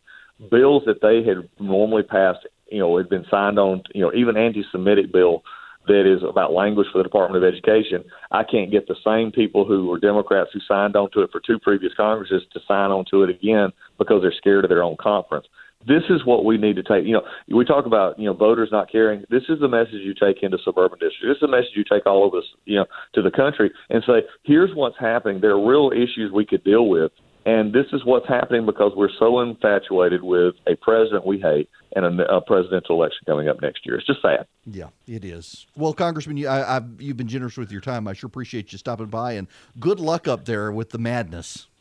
I appreciate it. We're going to keep fighting. Take care. All right, take care. Congressman Doug Collins uh, from here in Georgia, good guy, uh, ranking member on the House Judiciary Committee, and my goodness, he's got his work cut out for him now. You heard him, Congressman Doug Collins, pointing out, yeah, the Democrats can drag this thing out now with the whistleblower complaint, which is all third party, it's all hearsay. Um, it, it, hearsay is it's it's a legal term that you have to have been one of the parties uh, in, in, the thing which happened had to have involved you. So if I come to you and say I did such and such, you can't then go to court and say, "Well, Erick said he did such and such." No, they got to call me. I, I I'm the party involved.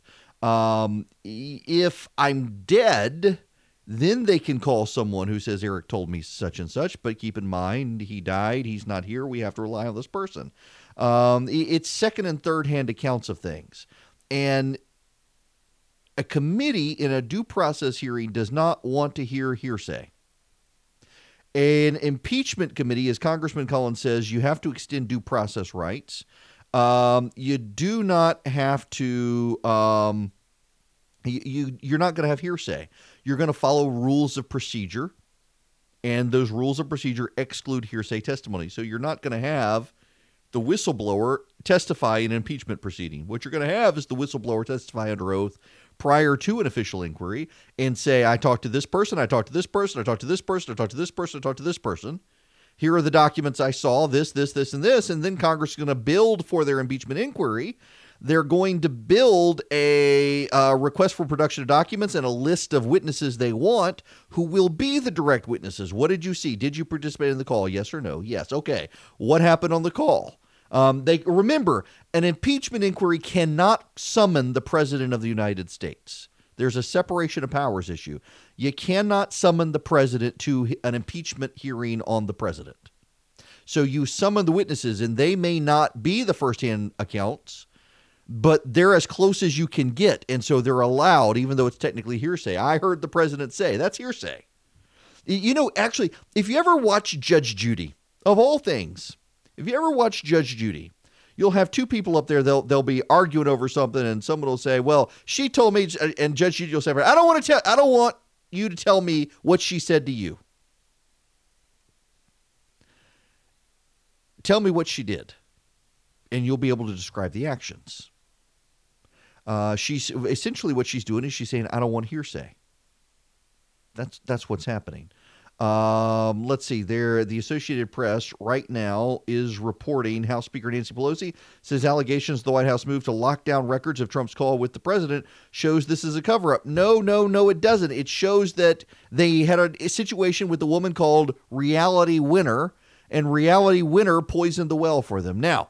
Uh, let's go to the Trump PAC call. Uh, they're releasing an ad. They want Biden investigated.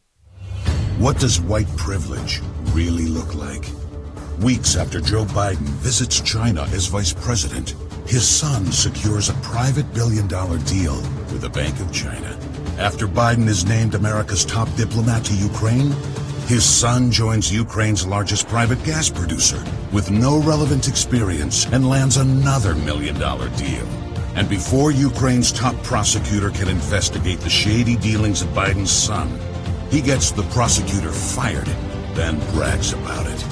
I said, I'm telling you, you're not getting a billion dollars. I said, you're not getting a billion. I'm going to be leaving here. I think it was, what, six hours? I looked, I said, I'm leaving in six hours. If the prosecutor's not fired, you're not getting the money. Well, son of a bitch. Got fired. Instead of another failed presidential witch hunt, House Democrats should investigate one of their own, Joe Biden. Great America PAC is responsible for the content of this message. Yeah, okay. Uh, right now, while we're sitting here talking, the well, you know what? I'll get to this one in a minute. Let, let me get to the Joe Biden thing. You know, the Joe Biden thing is is a red herring. It's designed to keep you distracted. I don't think the president should be impeached for this, but I also don't think there's any reason to lie about the Joe Biden situation to obfuscate the matter. And they're going to. I get it. It's uh, it's all fair and love and war in politics, and they're lying about Biden. Uh, the prosecutor in Ukraine, who Biden went over and said, if you don't fire him, you're not getting a billion dollars. Joe Biden was ordered by the president of the United States, Barack Obama, to go do that. Joe Biden had no power to go do that. Joe Biden didn't even have the power to summon an airplane to fly him to Ukraine without President by without President uh, Obama's permission. The reason Joe Biden did it is because all the Western powers had a billion dollars to go to Ukraine to help them fight the Russians. But they were convinced because of a scandal in Ukraine that the money was actually being used to buy diamonds and other things for Ukrainian oligarchs and not to actually uh, deal with the Russian situation. The prosecutor uh, had discovered that some of the Ukrainian oligarchs had used government money to buy diamonds and other things and refused to prosecute them, refused to even further investigate them. So the Western allies did not want to give their money to Ukraine unless the prosecutor was fired. So Obama told the Western allies, told the NATO leaders he would take care of it. He could have sent John Kerry. He could have sent uh, Jeh Johnson. He could have sent um, uh, what's his name, Carter, the the Ash Carter, the Secretary of Defense. He could have sent his chief of staff. He could have sent the ambassador. He could have sent a lot of people. Instead, Barack Obama liked to choose Joe Biden for these sorts of things, and Biden liked to do it. Biden should have recused himself because of his son's business, but he didn't. So he went to Ukraine and told the Ukrainian government, if you don't fire this guy, you're not getting a billion dollars. And Biden brags about this. This this is his big deal. Biden liked to do this sort of thing. So it appeared to be a conflict of interest, but it really wasn't a conflict of interest because that was going to happen. The money was going to be withheld unless this person got fired. Barack Obama could have sent anyone he wanted. That person would have delivered the exact same message. They would have withheld the money. It just happened to be Joe Biden to be the one to do it. Here's the thing the Trump campaign isn't actually saying, though. That company that Hunter Biden was involved with, it wasn't under investigation at the time. The investigation had been suspended already because there was no there there. And other prosecutors have looked at it and said there was no there there. So it's dishonest, but I get why they're doing it. All righty, we need to actually move into something that's happening right now. Uh, the defense, is, the director of national intelligence is testifying Uh, and well, we got Adam Schiff, the White House, calling him out, liar, liar, pants on fire.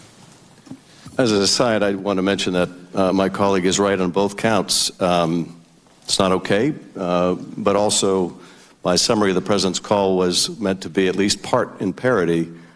The fact that that's not clear is a separate problem uh, in and of itself. Uh, of course, the president never said, um, if I, uh, if you don't understand me, I'm going to say it seven more times.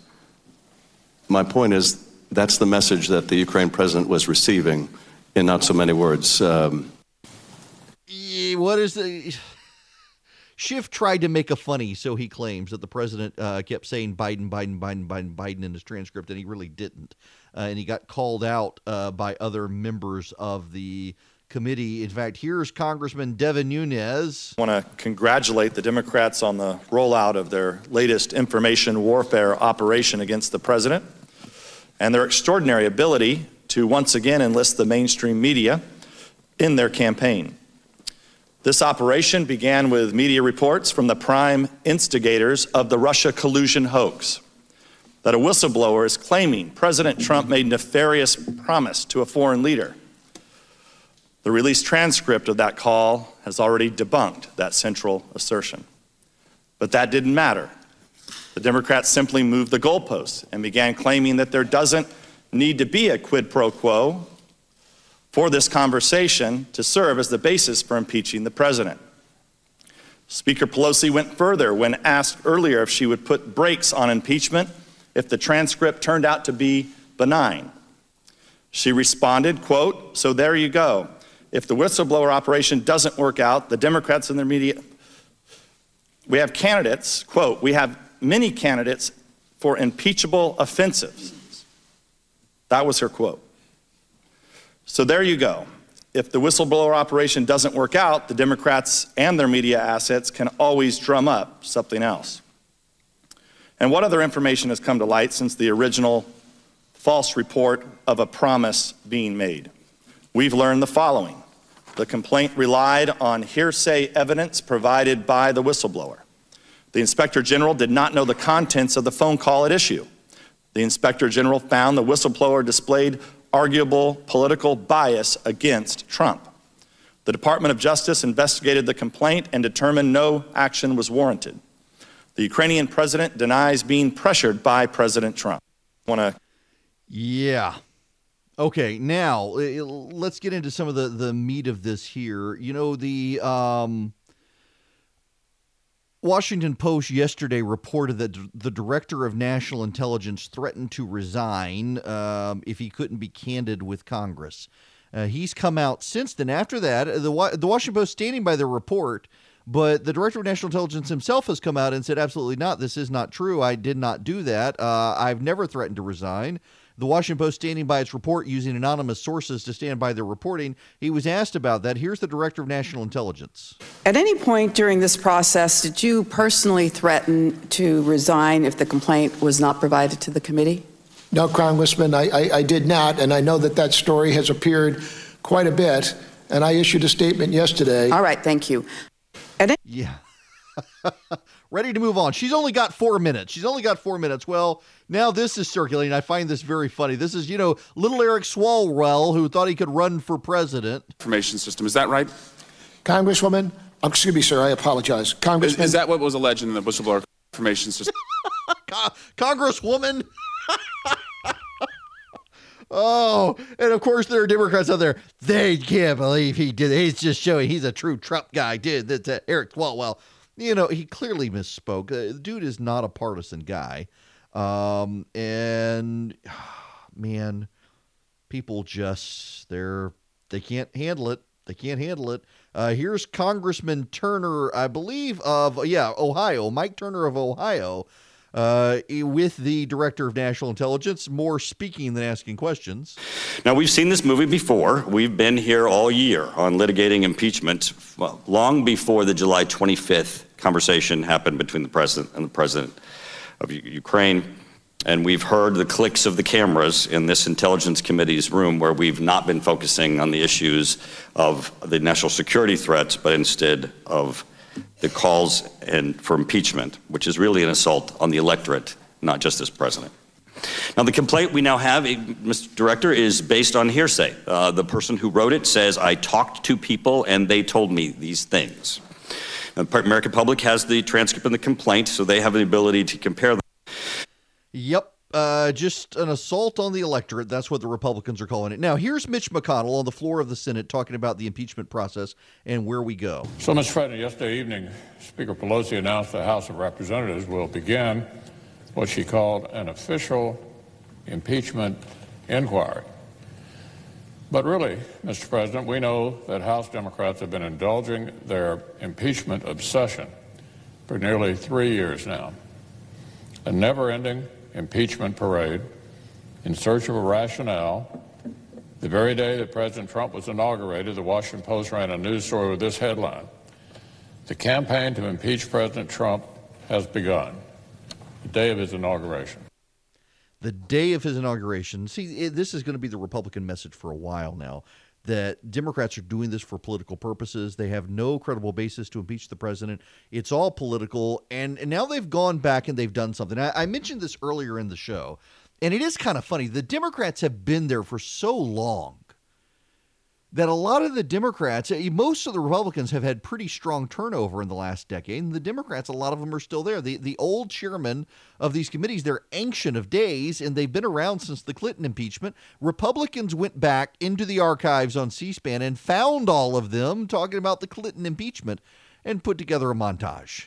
They are driven by hatred. hatred. They hate Bill and Hillary Clinton so much they will stop at nothing to bring him down because we are here as we are here today because the Republicans in the House are paralyzed with hatred of President Clinton and until the Republicans free themselves of this hatred our country will suffer.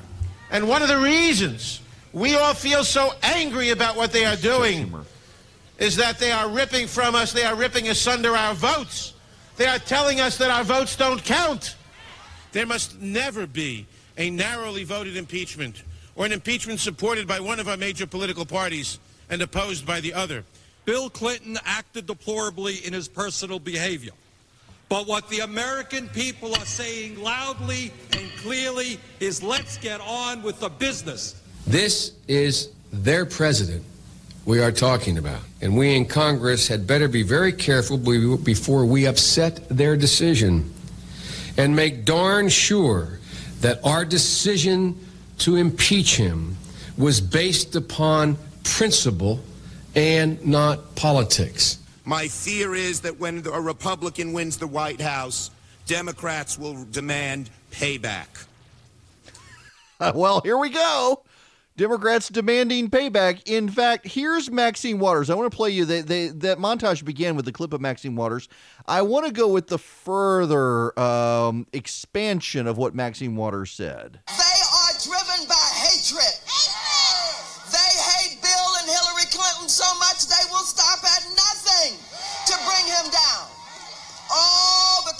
another thought coming. They thought that Bill Clinton was just going to fold up his tent and go home. Oh, but Hillary said, oh no. Oh no. Oh no. Let me tell you what Hillary said. Hillary said, Bill, you go out there and do the people's business. She said, Bill, I don't care what they say. You go out there, the polls show everywhere. The people like the work that you're doing. You go on out there and do the people's work, and I'll take care of you later. All righty then, Maxie. Now, uh, you know, there is a relevant point here. Dare I bring it up? Dare I bring it up? Bill Clinton was polling above 50%. Donald Trump is not. That is the Republicans do have a little bit of wiggle room in this impeachment situation because Bill Clinton didn't poll so well. Or Bill Clinton polled much better than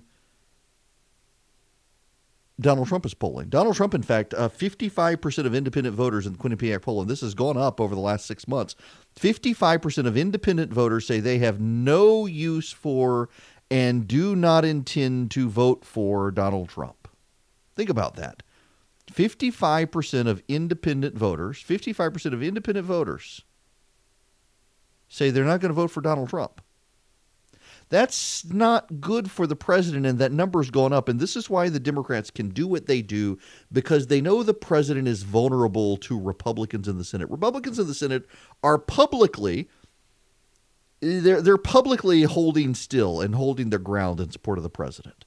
Publicly, uh, some of the Republicans are expressing some concerns. Pat Toomey, uh, Richard Burr, uh, Ben Sasse, Cory Gardner.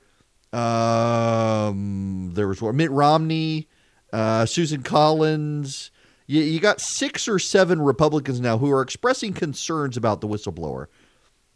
And you need to understand why they're expressing their concerns about the whistleblower. They, they recognize what the whistleblower is saying is hearsay.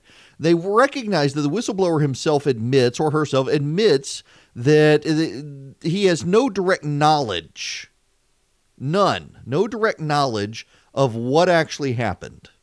No direct knowledge of the president and his conversation. But what the whistleblower has is sufficient information to show that well informed people who did have direct knowledge talked to this person, which means this person has their names. So, though the whistleblower doesn't have direct knowledge, the whistleblower has at least a half dozen names of people who do have direct knowledge. The whistleblower also has a statement that the president's team did something with documents, put them into a classified system where they did not belong to keep them from being revealed to protect the president. So he claims. Uh, we know one of those documents is the transcript. We now have that transcript. That somewhat undermines one of the Democrat claims because the Democrats claim this wasn't a real transcript. But in fact, we know from the whistleblower this was the transcript. But we know from the, the whistleblower there are other documents as well. That's why the Republicans are troubled. The Senate Republicans are also troubled at Rudy Giuliani because if you believe the whistleblower and it is consistent with the transcript of the call, the president was using Rudy Giuliani as an intermediary with the Ukrainians. This goes beyond him serving as a personal lawyer to the president to him serving as a representative of the United States. Now, the president if I can be blunt with you, he's kind of screwed himself on this. If Rudy Giuliani was serving as an agent of the president in his official capacity, then Rudy Giuliani has to be able to testify in an impeachment hearing.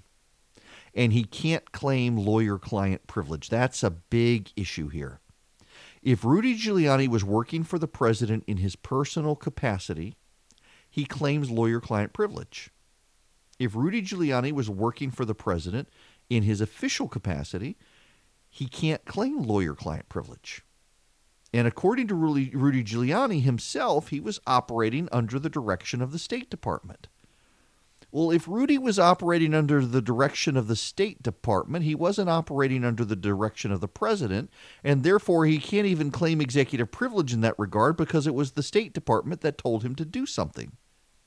And if it was the State Department that told him to do something and not the president directly, well, that's an end run around executive privilege. And if the he was operating for the State Department, he clearly wasn't operating for the president as the president's lawyer.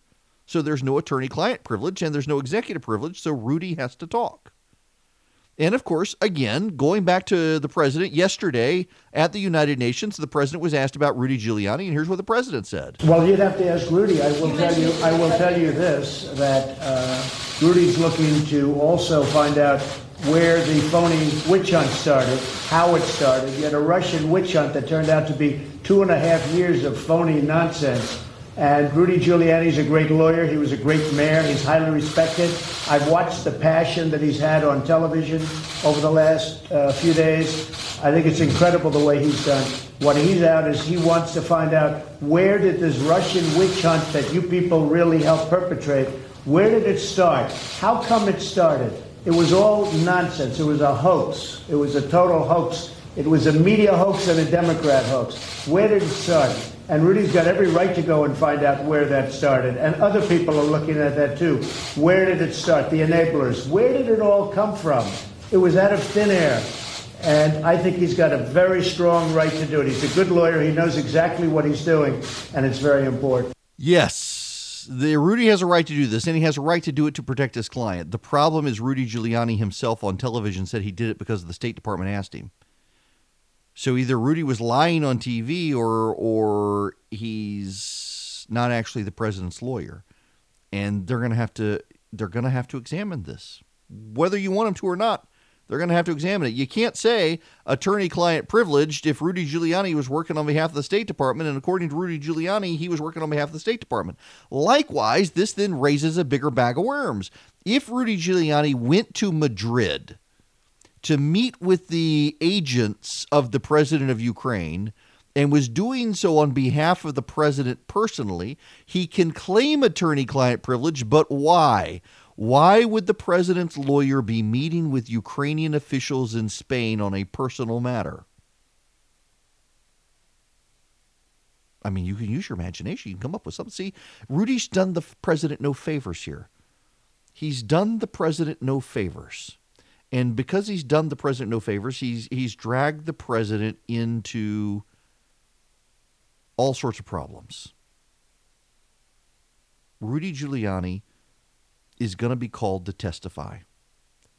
And when he says he's the president's personal lawyer and he has attorney client privilege, the Democrats are going to want to know why you went on TV and said you were working on behalf of the State Department. And when he says, well, he was lying, he was just on TV pretending, then they're going to say, well, as the president's personal lawyer, why did you go to Spain to meet with people. What does that have to do with the president personally? And the media, when Rudy refuses to answer because it's attorney client privilege, the media will have a field day. So it's actually a very good thing and plays to the president's advantage that for the past month or two, the media has been ruthlessly wrong on almost everything because the president will completely be able to undermine the media's pursuit of this story by pointing out just how wrong the media has been on virtually everything in the past month and how destructive and corruptive the media has been over the past month.